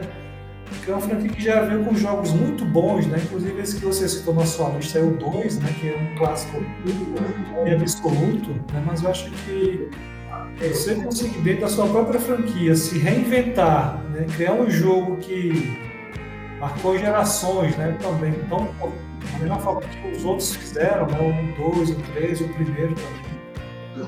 E da própria franquia você fazer essa, essa revolução, né, cara? Essa evolução, essa revolução é algo que eu não consigo ver outra franquia assim, né? Depois gente pode até discutir sobre isso mais, mais afinco, assim, mas Resident Evil 4 ele tá nesse lugar aqui, nesse, lugar aqui. Por mero detalhe, não está em de forma fácil. Tá? É, é, eu, eu, eu, acho que eu até falei isso no início do nosso podcast, né? Que no jogo, quando. É, eu sou aquele tipo de gamer que eu jogo um jogo e tal, né? Vivo e tal, não me emociono, mas quando eu jogo um jogo, eu consigo zerar um jogo mais de três vezes, né? De três, quatro, cinco vezes, é porque o jogo realmente para mim foi especial. Né? No 4, eu essa experiência, cara. Você zerar o jogo, já querer começar de novo né? Zera, quer, fazer, quer zerar de novo a mesma campanha, né? Fazendo coisas um pouco diferentes. Paulo, isso aí, Paulo, isso aí que você falou, que isso aí que você acabou de dizer, é o ponto crucial para você saber, para mim, se um jogo realmente para mim foi bom ou não.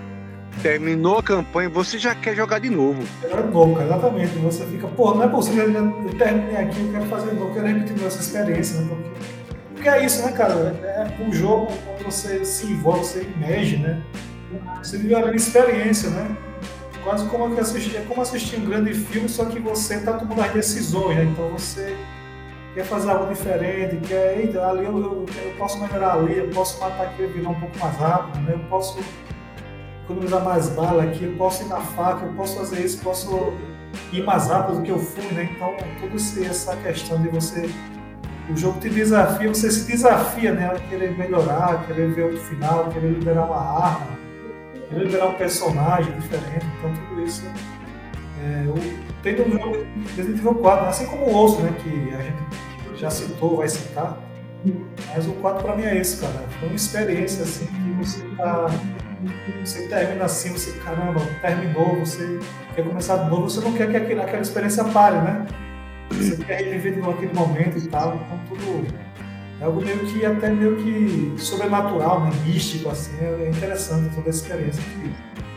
É, é, Paulo, eu tinha muita coisa para falar sobre o Resident Evil 4, aproveitando assim a, a, sua, a, sua, a sua narrativa a respeito do jogo, mas eu sinceramente eu vou deixar é, para que isso, isso seja feito é, no podcast sobre o Resident Evil eu acho mais interessante. Tem muita coisa, muita coisa, muita coisa é, chocante, eu diria até, sobre Resident Evil 4, sobre, sobre a franquia uma, como um todo, né?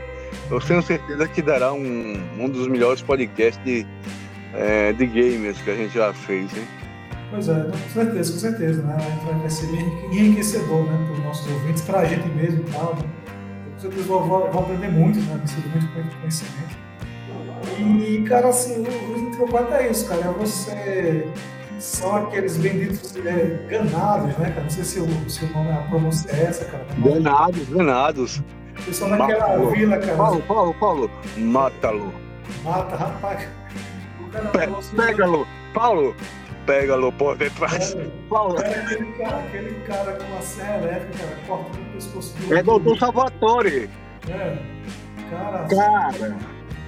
Eu, eu, eu disse pra você que eu consegui. Terminei o Resident Evil 4 Remake, né? Uhum. Assim, cara. Muito bom. Que jogaço, velho. Muito bom. É, é, você consegue realmente ver que você tá jogando Resident Evil 4. Mas você quer saber de uma coisa? É, no final das contas, cara, eu, eu, pra mim, ele não substitui o original. É, é, é um, um, um, belíssimo jogo. Belíssimo jogo. Excelente jogo. É daqueles jogos, como a gente tava falando, terminou, agora você já quer jogar de novo, e de novo, e de novo, entendeu? Mas não substitui o clássico, cara. O clássico é o clássico e vai ser sempre, cara. É, é, é impressionante como esse Resident Evil 4 original ele se mantém vivo é, até hoje, cara. Impressionante. É incrível, né? Algo e você, aproveitando aqui, você que tem mais conhecimento, o, o, o criador dele não está mais na Capcom, não é isso? É o Shinji Mikami, né? Mas aí é uma, é um, é uma conversa para o próximo episódio aí, sobre Resident Evil. Vamos deixar para falar sobre tudo isso quando a gente é, for falar da franquia Resident, Paulo. Beleza, perfeito, perfeito. Pronto, é isso, Luciano. É, fico, ah, o que eu tenho que falar é, é sobre o, jogo é isso, cara, assim, é todo, todo a mística que envolve, né? Com certeza no nosso podcast sobre a franquia em si, a gente vai voltar aí pra, vai ter de novo nesse assunto, né? E vamos é, esmiuçar mais, né? E lembrando que primeiro vamos falar do Metal Gear, né? Ah, exatamente, exatamente. Metal Gear. E esses podcasts, cara, eles tendem a ser gigante, Paulo, gigante. Exatamente, exatamente. Pois é. Seguimos agora, Luciano, seguimos, chegamos, estamos chegando perto do nosso desfecho aqui, né? Graças a meu bom Deus, Paulo. Falta só um jogo para você faltam dois, né? Então, passando a bola para você mais uma vez. Qual é o seu segundo jogo predileto de todos os tempos? Fala aí para os nossos ouvintes. Cara, eu tenho uma coisa para dizer. É, esse jogo que eu vou falar agora, ele foi o meu jogo número um por muitos, muitos e muitos e muitos anos. Eu, eu na verdade, eu nunca pensei na minha vida que eu teria o prazer, de, de, de, eu diria, de colocar um jogo à frente desse, cara. Por tudo que ele representa para mim, por tudo, pelo, pelo, pelo sentimento que ele me, me causa quando eu jogo, pelo sentimento que ele, ele me causa quando eu finalizo o jogo. É difícil eu finalizar esse jogo. É, o Paulo me conhece, eu sou, eu sou uma manteiga derretida, cara. Então é muito difícil eu terminar esse jogo sem estar com, com os olhos marejados, assim, cheios de lágrimas, sabe, cara? E, e, esse jogo em especial, ele faz isso de uma forma é, absurda e muito em função do, do, de tudo que há em volta do misticismo, é, da sua da forma com que ele foi feito. Eu estou falando é, de Shadow of the Colossus, Paulo.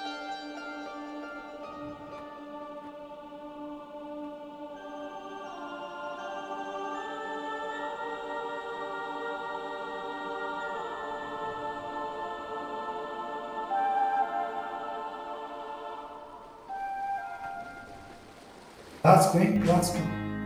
Clássico absoluto, hein?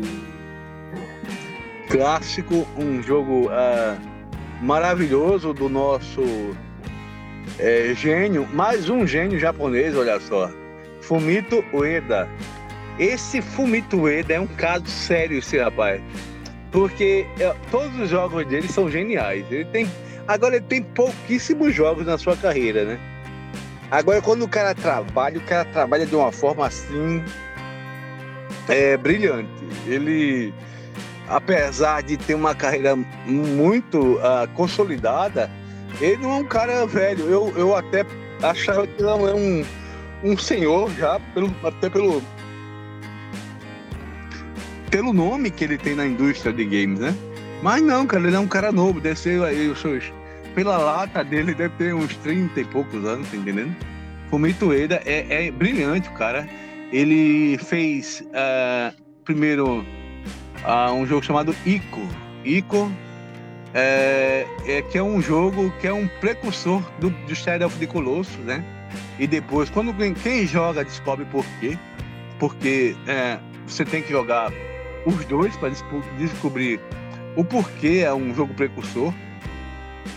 E ele trabalhou no The Last Guardian, né, de 2016, desse jogo que foi foi produzido, cara. Esse jogo era para ter sido para ter sido é, feito para o PS3. Se eu não me engano, era PS3, acho que sim. A PS3 foi, foi prometido esse jogo. Só que esse jogo encontrou várias dificuldades em sua produção e ele só veio sair na geração é, posterior, que foi de PS4, olha só.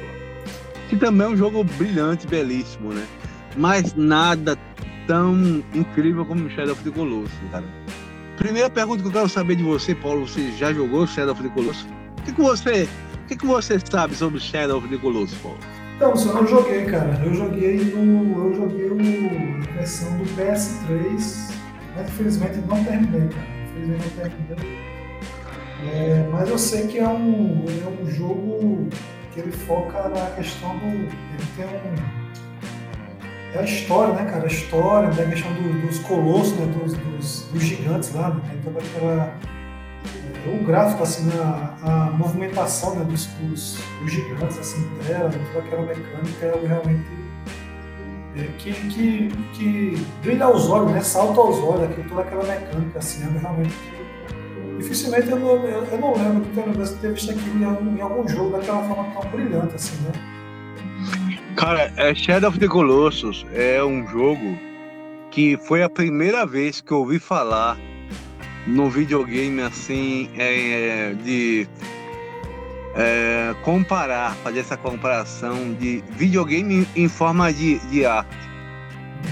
Era Shadow of the Colossus. Realmente é uma, algo brilhante Uh, eu acho que poucas vezes na indústria você, de, dos games você viu uma parada assim tão diferente e tão impactante pro mundo dos games, cara.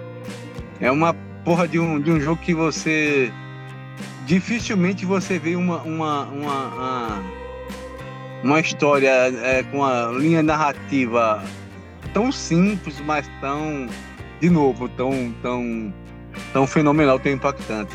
São 16 colossos. E nós temos o nosso amigo Wander, que é um garotão, né? Esse garotão ele aparece no seu. Na sua, eu achava que era um cavalo, mas não é, cara. É uma égua. A égua agro.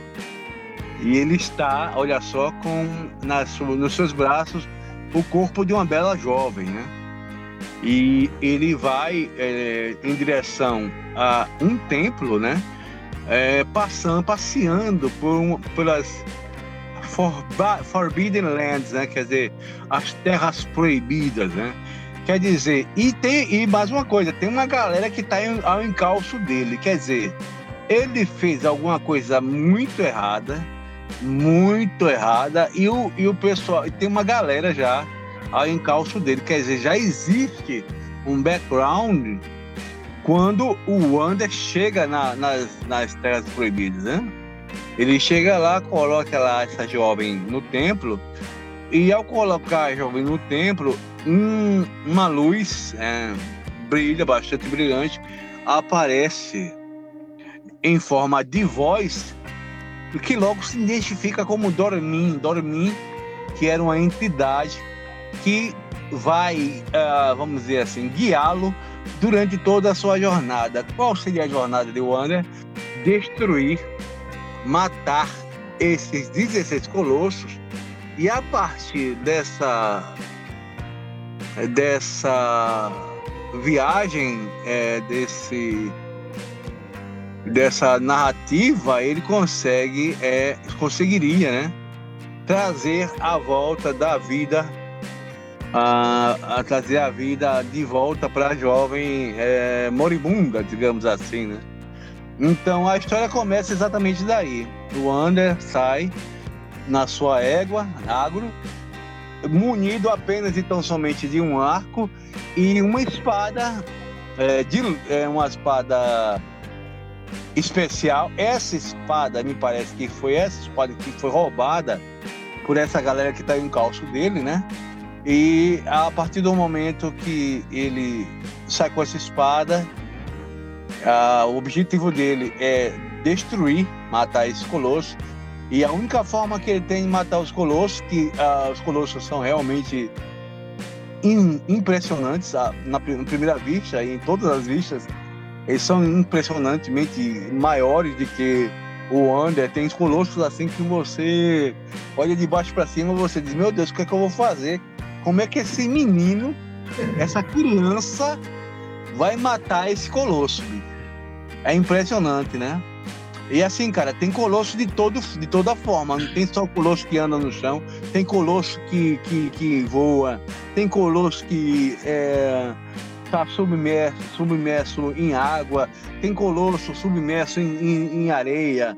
Cara, é, é uma aventura assim fantástica, com um final de destruir qualquer coração, assim, mais, mais duro, cara. É uma história maravilhosa e com, que contém na sua direção de arte o ponto mais forte, juntamente com a sua trilha musical, cara. Que trilha fantástica, fantástica, fantástica. Uma direção do Fumito Ueda.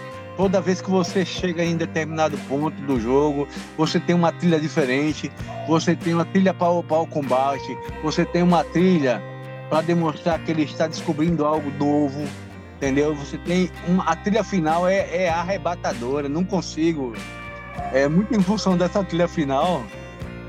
É que eu, eu, eu me derreto pra chorar, cara. Que é, o final é lindo e a música é maravilhosa. Então, eu aconselho fortemente quem ainda os, é, não teve, é, jo não jogou Shadow the Colossus, que faça esse ato de caridade cristã para si mesmo. Assim, jogue, jogue ainda hoje, se for possível.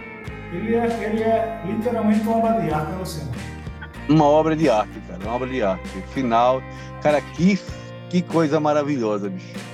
Se você, Paulo, por acaso não puder jogar, eu aconselho que você fizesse aí até um, um, um vídeo no YouTube. Não é a mesma coisa, tá? Não é nunca. É, você sabe disso muito bem, você é gamer, que nem eu, né? Uma coisa é você ver pela televisão alguma coisa passivamente, outra coisa é você ser o, o ator daquela, daquela história, né? Mas é, se você não conseguir, você é, pelo menos você faz isso aí para você ver que que comovente, que história foda, cara. Muito bom, bicho. Vamos seguindo, Paulo, finalmente. Chegando aos finalmente né, da, nesse podcast. E vamos é, dessa feita para o primeiro lugar. Os dois jogos primeiros. Engraçado que a gente até agora não, não deu não deu match, hein, meu nome, Paulo? Pois é, exatamente. É, isso é bom, hein? Isso é bom, né, Paulo? É bom, é bom, né? É bom que. Isso mostra que existem muitas opções, né, cara? Exato. E deve ter, deve ter ocorrido com você, né? Só muitas opções de muitos gostos variados, né, Paulo? Exatamente.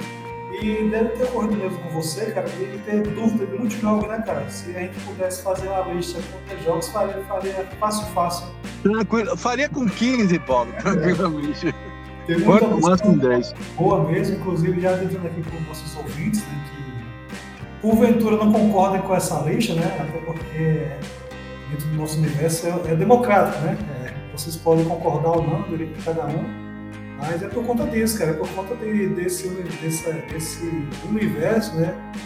É, ser muito antigo, né? Vem, vem lá desde, desde a época, vem de, vem de muito antes dos anos 90, né? Mas eu, eu, eu, a minha lembrança de começar a jogar videogame é dos anos 90, né? Então, assim, imagina para quem jogou antes, né? Jogava antes. Então, assim, é um, é um leque quase que infinito de possibilidades, de combinações, né? vários jogos aqui que eu poderia ter citado do Mega Drive, do Super Nintendo, do próprio PlayStation 1, do PlayStation 2, né? Mas assim, como a gente tem que filtrar esses cinco, né? Então, por critério subjetivo, a gente vai meio que decidir, deixando um de lado do outro, formar, nosso, formar o nosso top 5, né? Mas que, como você falou, ficaria 10, 15 fácil fácil, né? E... Ô Paulo, vamos fazer, uma, vamos fazer o seguinte. Rapidamente, para não, não nos delongarmos, é... vamos fazer uma menção honrosa cada um de nós. Você pega uma menção honrosa e diz: olha só, esse jogo ficou por pouco não estava na minha lista de melhores. E você fala a sua menção honrosa, tá certo? Bom, eu, eu vou fazer o seguinte, né? Já que pode ser menção, bora citar assim, pelo menos dois, cada um fala pelo menos dois, assim, meio que meio rapidamente. Pode ser, pode ser, mas assim, eu, eu, eu só pensei em uma menção honrosa, mas eu posso pensar aqui facilmente também dois. Então, Paulo, qual é a sua, a sua duas menções honrosas? Assim? Vocês aproveitando aqui, né, já que eu falei, né, engraçado, quando eu falei de Mega Drive, me veio a mente dois jogos, sabe, que instintivamente, cara.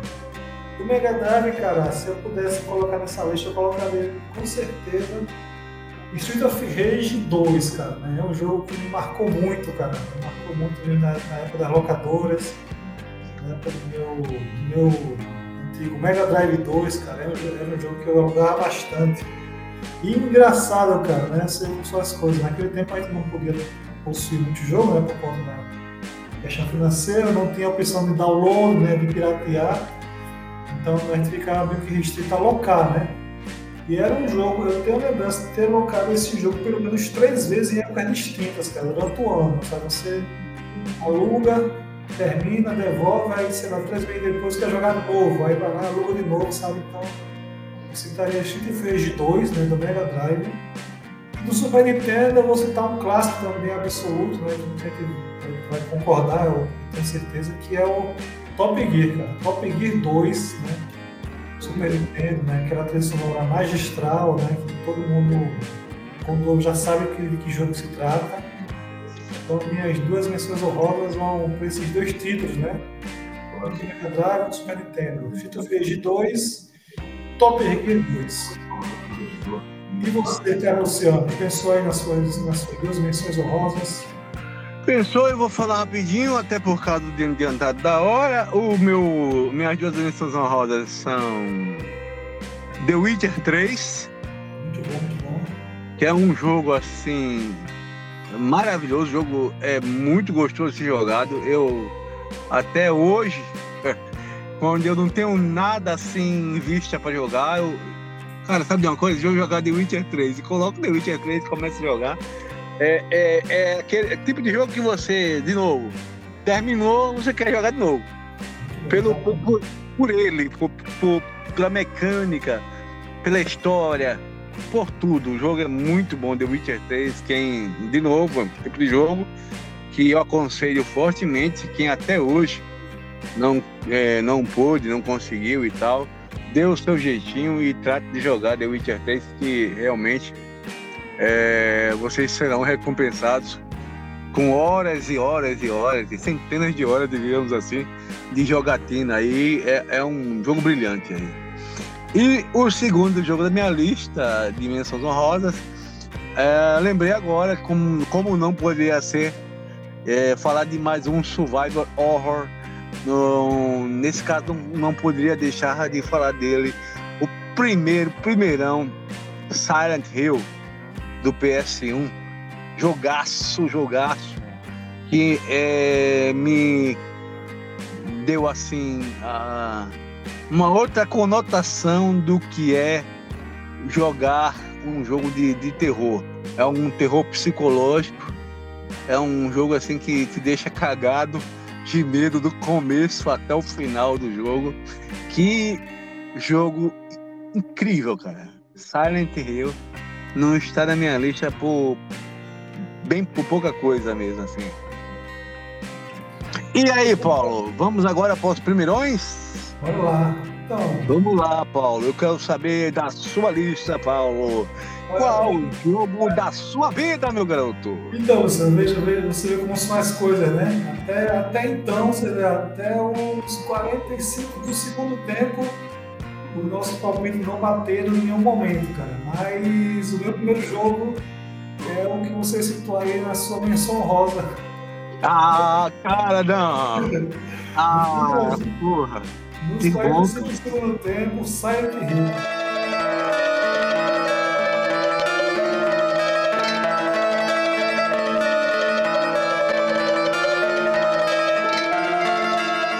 Silent Hill, Paulo. Fala, fala do seu coração, menino Paulo, agora, vai. O Rio do PlayStation 1, né, como eu falei, né, nesse, nesse meu top 5, foi uma trilogia né, do PS1. Né? Incrível foi. Talvez sua geração, cara, eu acho que passando aqui, relembrando, cara, é, um momento para relembrar um pouco a história. Foi a geração que eu mais vivi assim, eu acho que profundamente foi essa geração do PS1. Talvez por isso, coincidentemente ou não, né, do meu top 5, três são dessa geração, cara. Foi uma geração muito rica né, de títulos, assim, né? além de tudo, né, foi uma geração que tiveram, tiveram jogos realmente históricos, né? Como que Metal Gear, Resident Evil 2, o 3, né? Outros, jo outros jogos como Tekken 3, Siphon Field, entre outros aí, né? como, como Trigger. E o Silent Hill, cara, foi, é como você falou, cara, é um jogo. É aquele jogo de experiência de vida, né? Aquele jogo que você vive uma experiência mesmo assim, você. Assim como Resident Evil 4, você termina o jogo, já quer jogar de novo, você não acredita nos seus jogos, você fica duvidando que os, do que seus olhos estão vendo, né? Cada, cada fase, a cada momento, a cada surpresa.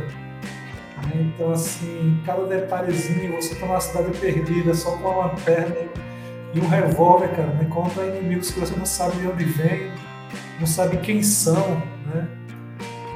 E, aquela, aquela neblinazinha, né, que você já, já citou uma vez aqui, né? Eu acho que algum podcast da gente você citou que era a questão do loader, né? A artimanhazinha da, da Konami, né? Pra, para contornar o loader do jogo, então tem aquela fumaçazinha ali para ir projetando o cenário né, do decorrer da cidade e tal. Então, assim, isso foi, um, foi uma a mais, né? Porque você fica realmente sem saber o que vinha pela frente, né? Você tá naquela, naquele meio voeiro ali, o que, é que vem pela frente e tal. E aquela trilha musical, Paulo? Aquela trilha musical, a história do rádio, que isso, ele né? reagia é, toda vez que você estava diante de algo sobrenatural. E, cara, coisa assim eu lembro daquela fasezinha na escola, cara, que tem aquelas criaturas se, ras... se arrastando assim, cara, dava uma aflição, cara, que é quase que. É meio que indescritível, assim, cara. Quando você vê um bom filme de terror, né? Você se sente angustiado, é, sensações, sensações realmente que só um, só um bom jogo e um bom filme né, podem trazer pra gente. Você ficar com o filho na espinha, né, cara? Nos momentos assim e tal, e você, pô, e você tem o detalhe de você zerar o jogo e ter um final diferente a cada vez que você zerar o jogo. Então, assim, é algo realmente que marcou, né? Que tentaram emular né, em outros jogos depois, mas eu acho que o, o bom jogo é isso, ele tem coisas que só ele tem, né?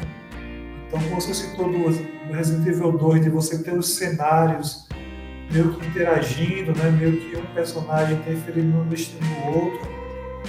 Então o Silent Hill tem essas questões que só ele tem, né? Só ele fez com maestria. Né? Então assim, é algo realmente marcante. Eu lembro de ter jogado esse jogo.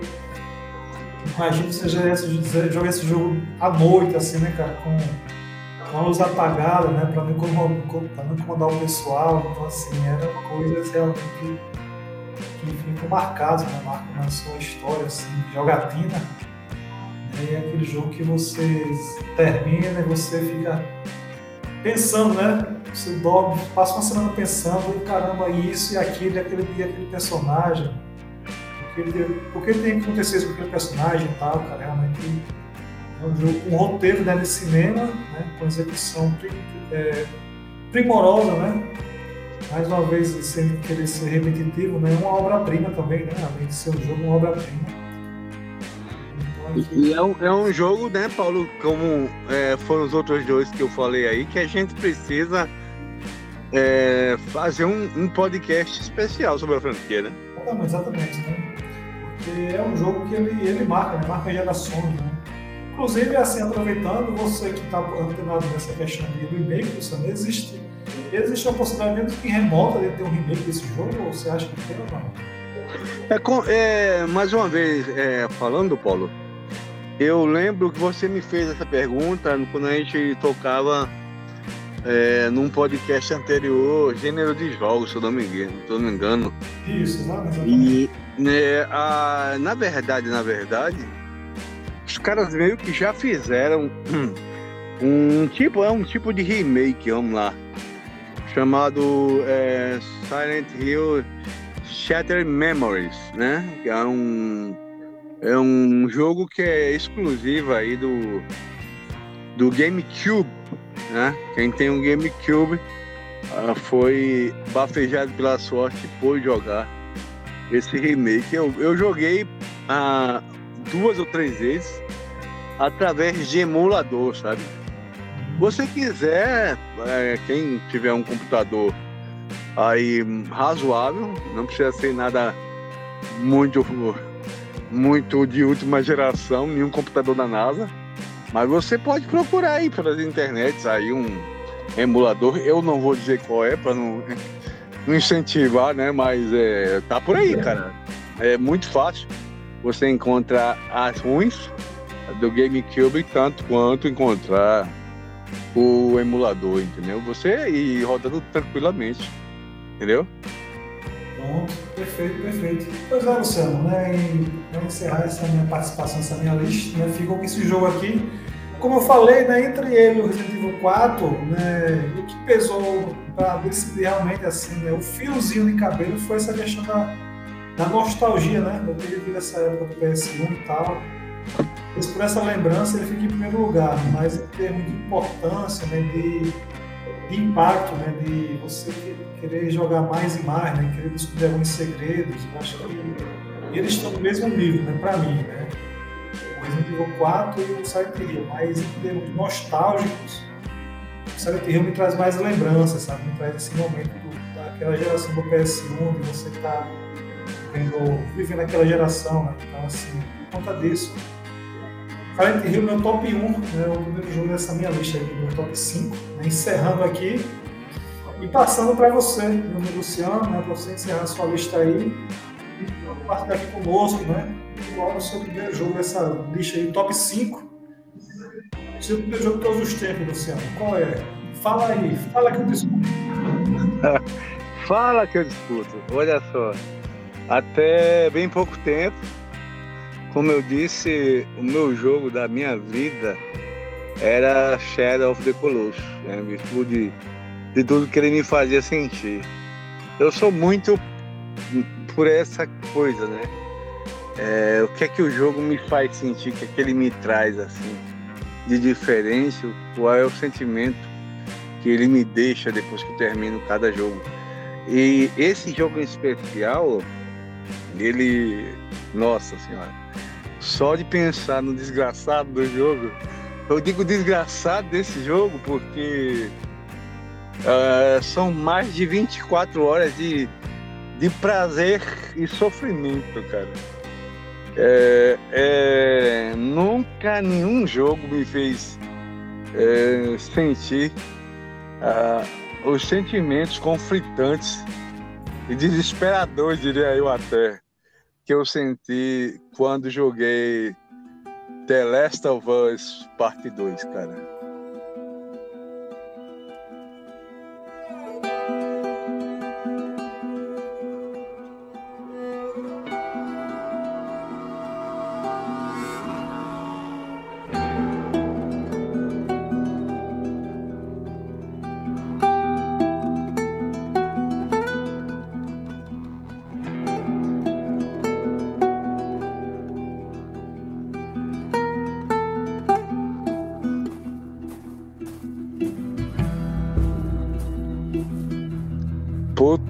Que o pariu. The Last of Us, parte 2.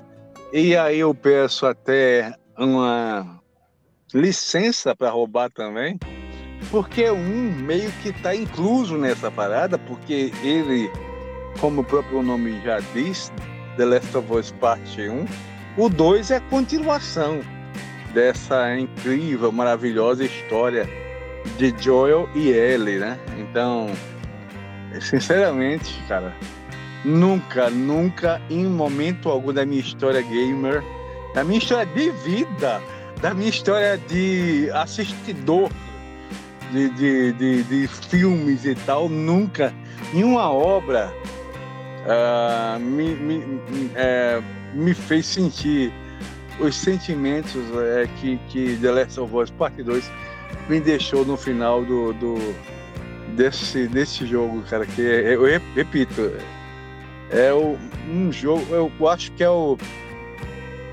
o jogo mais extraordinário, assim, quando você fala em narrativa, em, em forma de se atrair o jogador, em forma de trair a, a expectativa de quem tinha jogado uma parte 1 de quem sabia para onde a história ia, entendeu? é, um, é, um, é uma coisa assim que subverte é, todas as expectativas de, do, de, de quem esperava um caminho para uma história, entendeu? É, um, uma, é um, uma coisa absolutamente assim. Eu não diria que é inovadora na, num contexto de. Entre todas as, as formas de artes que nós temos, livros, de, de, de, até de música, de livro, de música, de, de filmes e tal, de séries. Mas dentro do, do, do que ele se propõe de um videogame, cara, ele fez com a maestria, com o brilhantismo, que, é, de novo, nunca eu, eu senti o que eu senti jogando The Last of Us Part 2. Ele mudou a perspectiva do que eu achava sobre o jogo, do que eu achava sobre a história, do que eu estava jogando no momento que eu estava jogando, no decorrer da história. Ele mudou a perspectiva, a minha forma de pensar, a minha forma de agir, a minha forma de ver determinados caracteres, determinadas figuras dentro do jogo, entendeu?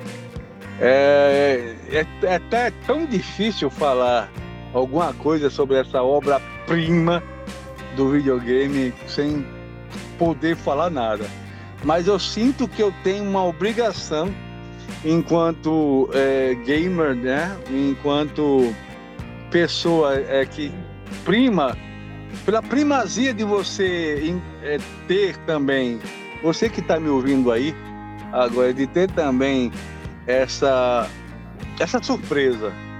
Tão agradável e tão desagradável por outro lado, que eu, eu me sinto na obrigação de não dizer mais nada a partir de agora sobre The Last of Us Part 2 para quem não jogou, para você que estava em algum planeta é, do nosso do nosso espaço, né, que não, não, não conheceu, não ouviu falar, não não teve nenhum spoiler sobre o, esse, essa parte 2 dessa, dessa, dessa franquia que está fazendo história até mesmo fora uh, da, das hostes de videogame. Aí já tivemos aí a, a série, né, tão brilhante que um, foi tão bem retratada pelo nosso queridíssimo HBO na, na figura do próprio uh, do próprio diretor da, da, da, franquia, né, que também trabalhou aí no trabalhou no jogo e trabalhou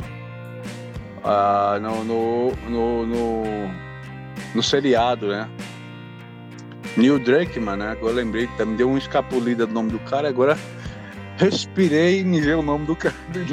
Do nada me deu o nome do cara. Neil Druckmann foi o, é, é esse, esse irresponsável é, que fez esse jogo maravilhoso que, de novo, é, me deixou assim, com meus nervos. Esse sim me deixou com os nervos a flor da pele. Você sabe o que é você terminar um jogo, Paulo? que você amou e que você não quer mais jogar por muito tempo, por tudo que aconteceu nele. Esse é o sentimento de quem termina The Last of Us Parte 2. É uma, é uma experiência, infelizmente eu não joguei, né? Mas voltando né, àquela questão Red Dead Redemption, né? É o grande jogo que está na minha lista para jogar um dia, para terminar. Mas assim, é, como foi um, foi um fenômeno cultural, né, cara? O Last, o of ele é interessante que ele, ele meio que furou a bolha né, do, do, do público game, né? Eu lembro de ter visto canais de youtubers que falam sobre de uma forma geral, né? Videogame, de música, falando desse jogo, né, cara? Pessoas que. Canais de, de filmes mesmo falando desse jogo, né? Inclusive terminando o jogo, comentando o jogo, né? Porque ele, ele furou a bolha, né? Do, público gamer, né, virou um fenômeno cultural. Né? Tanto é que virou uma série teve de sucesso. Né? E por conta disso eu acabei pegando os principais spoilers do jogo, né? Assim. E realmente o que eu tenho a dizer, cara, pra, é, eu que não joguei o jogo, né, não vivenciei isso, né? Na, no tempo real, né? É, fiquei meio que chocado né, com o que aconteceu com ele. Imaginando você, né, com outros que jogaram, né, que tiveram que fazer certas decisões. Né? escolher, vai ter que comandar um personagem que fica coisa, né? Então realmente deve ter sido algo é, angustiante, revoltante, né? Algo desse tipo, né? Acho que um turbilhão de emoções, né? Rapaz, e, o mais impactante, Paulo, não é nem o que a galera acha que é. Não é, não é isso aí não, cara. É o depois, é o pós. O pós é que é, que é mais, mais impactante, cara. É, infelizmente, eu, eu digo mais uma vez, infelizmente, é, queria muito, muito, muito poder falar aqui com todos os spoilers, falar tudo que tem no meu coração para ser falado, cara, mas não dá, não dá. É, em virtude disso que eu já lhe falei, né? Estamos falando, não é para só pra gente, tem muita gente que ouve é, a gente, então, em, em respeito a essa galera, eu vou me, me segurar. Essa é a palavra certa, eu vou me segurar aqui, me reservar o direito de ficar calado. Eu acho que The Last of Us 2, acho que isso é do início do ano, acho que é de janeiro, fevereiro, essa notícia até hoje foi o jogo que mais ganhou foi se não me engano. Eu tava pensando nisso, cara, agora. Exatamente, é. E outra coisa, Paulo, você não sabe uma galera que fez os streamers, né? Famigerados streamers, como Alan Zoca, como é, BRKS Edu, como Frank Backcat, uh, entre outros e outros e outros e outros a galera, quando terminava o jogo, o estado de nervo dessa galera, entendeu? Todos eles, assim, no mesmo estado que eu, que eu me encontrava quando terminei o jogo. É, é, é difícil, cara. Tá pensando que é brincadeira, mas não é não. Vai lá, encara pra tu ver. Entendeu? Complicadíssimo. Complicado. É um jogo realmente. Assim, depois que. E é outra coisa, né, cara? Mais interessante dele, né? Ah, porque além de tudo, além dessa história fantástica, além de tudo que todo tipo de sentimento que ele faz você passar, de te destruir enquanto ser humano mesmo, né? Ele ainda tem uma gameplay maravilhosa, cara. Muito boa. Os caras evoluíram demais a gameplay do The Last of Us Part 2 em relação ao seu primeiro jogo, entendeu? Muito, muito, muito boa. É muito gostoso de jogar. Aí sim, a, a, o jogo em si, né? Outras vezes, depois de alguns meses, eu já joguei. Assim, pulava as, as cutscenes, né? Pra não, não ser impactado de novo pelas cenas que eu acabei assistindo no, no, da primeira vez que joguei. Mas, é, cara, que jogo maravilhoso. The Last of Us Part 2 entra aí para um, um patamar aí de, de obra-prima dos videogames também, no meu, no meu minha moléstia, modesta opinião. Exatamente, mais uma obra-prima, né? Realmente, mais uma obra-prima aí. Realmente é algo. Eu acho que, acho não, tenho certeza que fecha com chave de ouro realmente nesse jogo aí. Né? Toda, toda a importância, né? acho que ele é, um, ele é um clássico contemporâneo, né? Eu acho que o jogo não tem nem 5 anos né, ainda, né? Não tem. Ô Paulinho, sabe o que mais interessante? É que ele fecha com maestria esse, esses dois jogos, assim, essa, essa história que não precisa de, de uma forma assim, que não precisa de continuação. Não precisa, mas vai ter, com toda certeza, com toda certeza, pelos milhões e milhões e milhões que a Naughty Dog conseguiu fazer aí nos cofres aí da, da, da da Sony, tenho certeza que em breve teremos aí notícia de um The Last of Us Parte 3 aí, com toda certeza aí. Pois é, é agora sim, eu, eu, em termos de história, né, eu com certeza confio na sua palavra, mas eu acho que tem outra questão aí, que eu acho que é aquela questão também do, do gráfico, né, das gerações, né? Porque o 2 é da, é da geração do PS4, não é isso? Isso. De repente eles podem querer usar essa geração atual, né? Para de repente mostrar o. Pode ser até o ápice dessa, dessa geração, né? Que começou recentemente, né? Eu acredito que sim, Paulo, até porque, como você aí também falou, você me lembrou uma coisa, né? Esse The Last of Us sempre foi o ápice das suas gerações, né? Não é à toa que ele saiu. O primeiro The Last of Us saiu no final da, do PS3, no final da vida útil do PS3, assim. Isso. E eu, foi um dos últimos jogos que saiu para o PS3. Como também foi um dos últimos jogos que saiu aí na. Enquanto é, jogo é, de um console, né? É um, um exclusivo.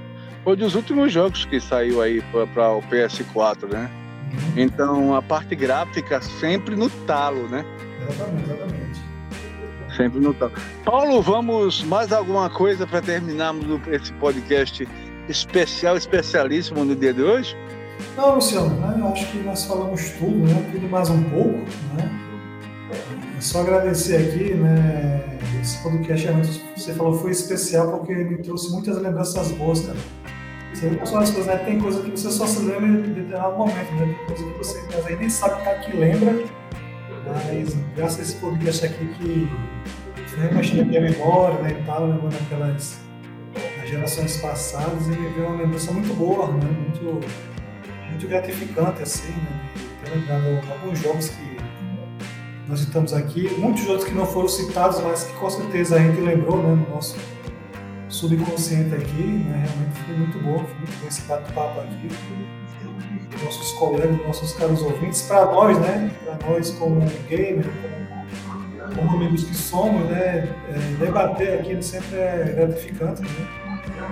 Enriquecedor, né? E com certeza externar né, para o nosso público, nosso pouco conhecimento, né, nosso modesto conhecimento, mas que todo carinho, né, toda dedicação, né, gente passa algumas barreiras, né, que não vale a pena citar agora aqui, né, algumas dificuldades do nosso dia a dia e tal, né, mas a gente sempre está fazendo o esforço possível, né, o máximo de esforço possível para sempre tentar trazer esses conteúdos aqui para os nossos ouvintes aqui. né, E agradecer mais uma vez a você, aos nossos ouvintes aqui, por esse, por esse podcast realmente já entra na. Pelo menos para mim, né? Fica guardado como um dos melhores que eu tive o prazer de participar aqui, né? Alguns que já tiveram, muitos outros que ainda vão, que ainda vão vir.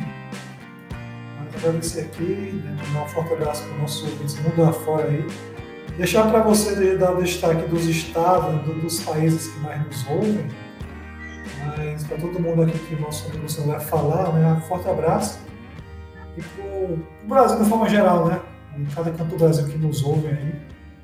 Agradecer e estamos juntos, estamos juntos, estaremos aqui em breve novamente. Estamos juntos, Paulo, sempre juntos. É, agradecendo mais uma vez a sua audiência, a sua paciência é, por ouvir mais uma vez o nosso, o nosso podcast. E, e lembrando, é, em tempo hábil, que hoje, dia 17 de maio, é aniversário do nosso coleguinha, do nosso querido amigo Benival, né? Desejando a ele os mais sinceros votos de, de feliz aniversário. Esse camarada que eu e o Paulo falo por ele também, tenho certeza que é daquele, daquele tipo de pessoa que se não existisse, meu irmão, você teria que ser inventado. Eu eu te amo, cara, te amo e eu tenho certeza que o Paulo quer falar algumas palavras pro, pro menino Val, Paulo. Com certeza, né? Mandar um forte abraço ao nosso amigo Benival, que infelizmente né, seria, seria a época, né? Se hoje né, a gente tivesse um podcast com os três participando, né? Para a gente cantar os parabéns em real time, né? pro Nosso amigo Benival.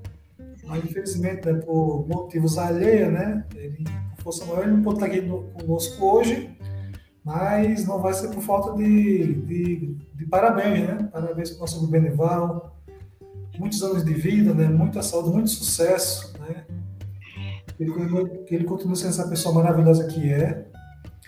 E que em breve esteja aqui conosco, né? Para nós gravarmos nossos próximos podcasts. É isso, é isso, gente.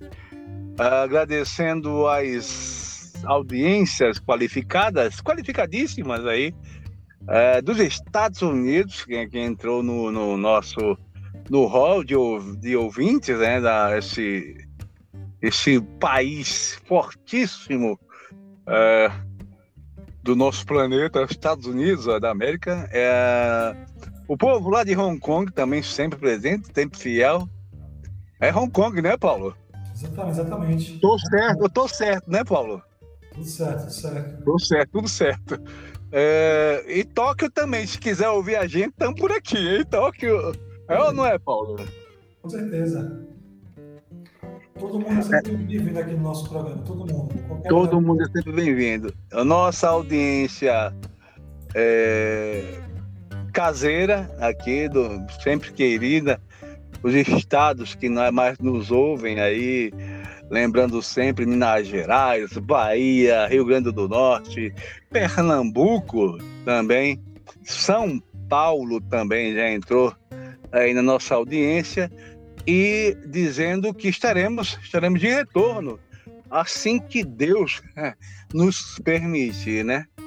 É isso, senhores. Um abraço, até logo e até mais, hein? Valeu, pessoal. Até mais.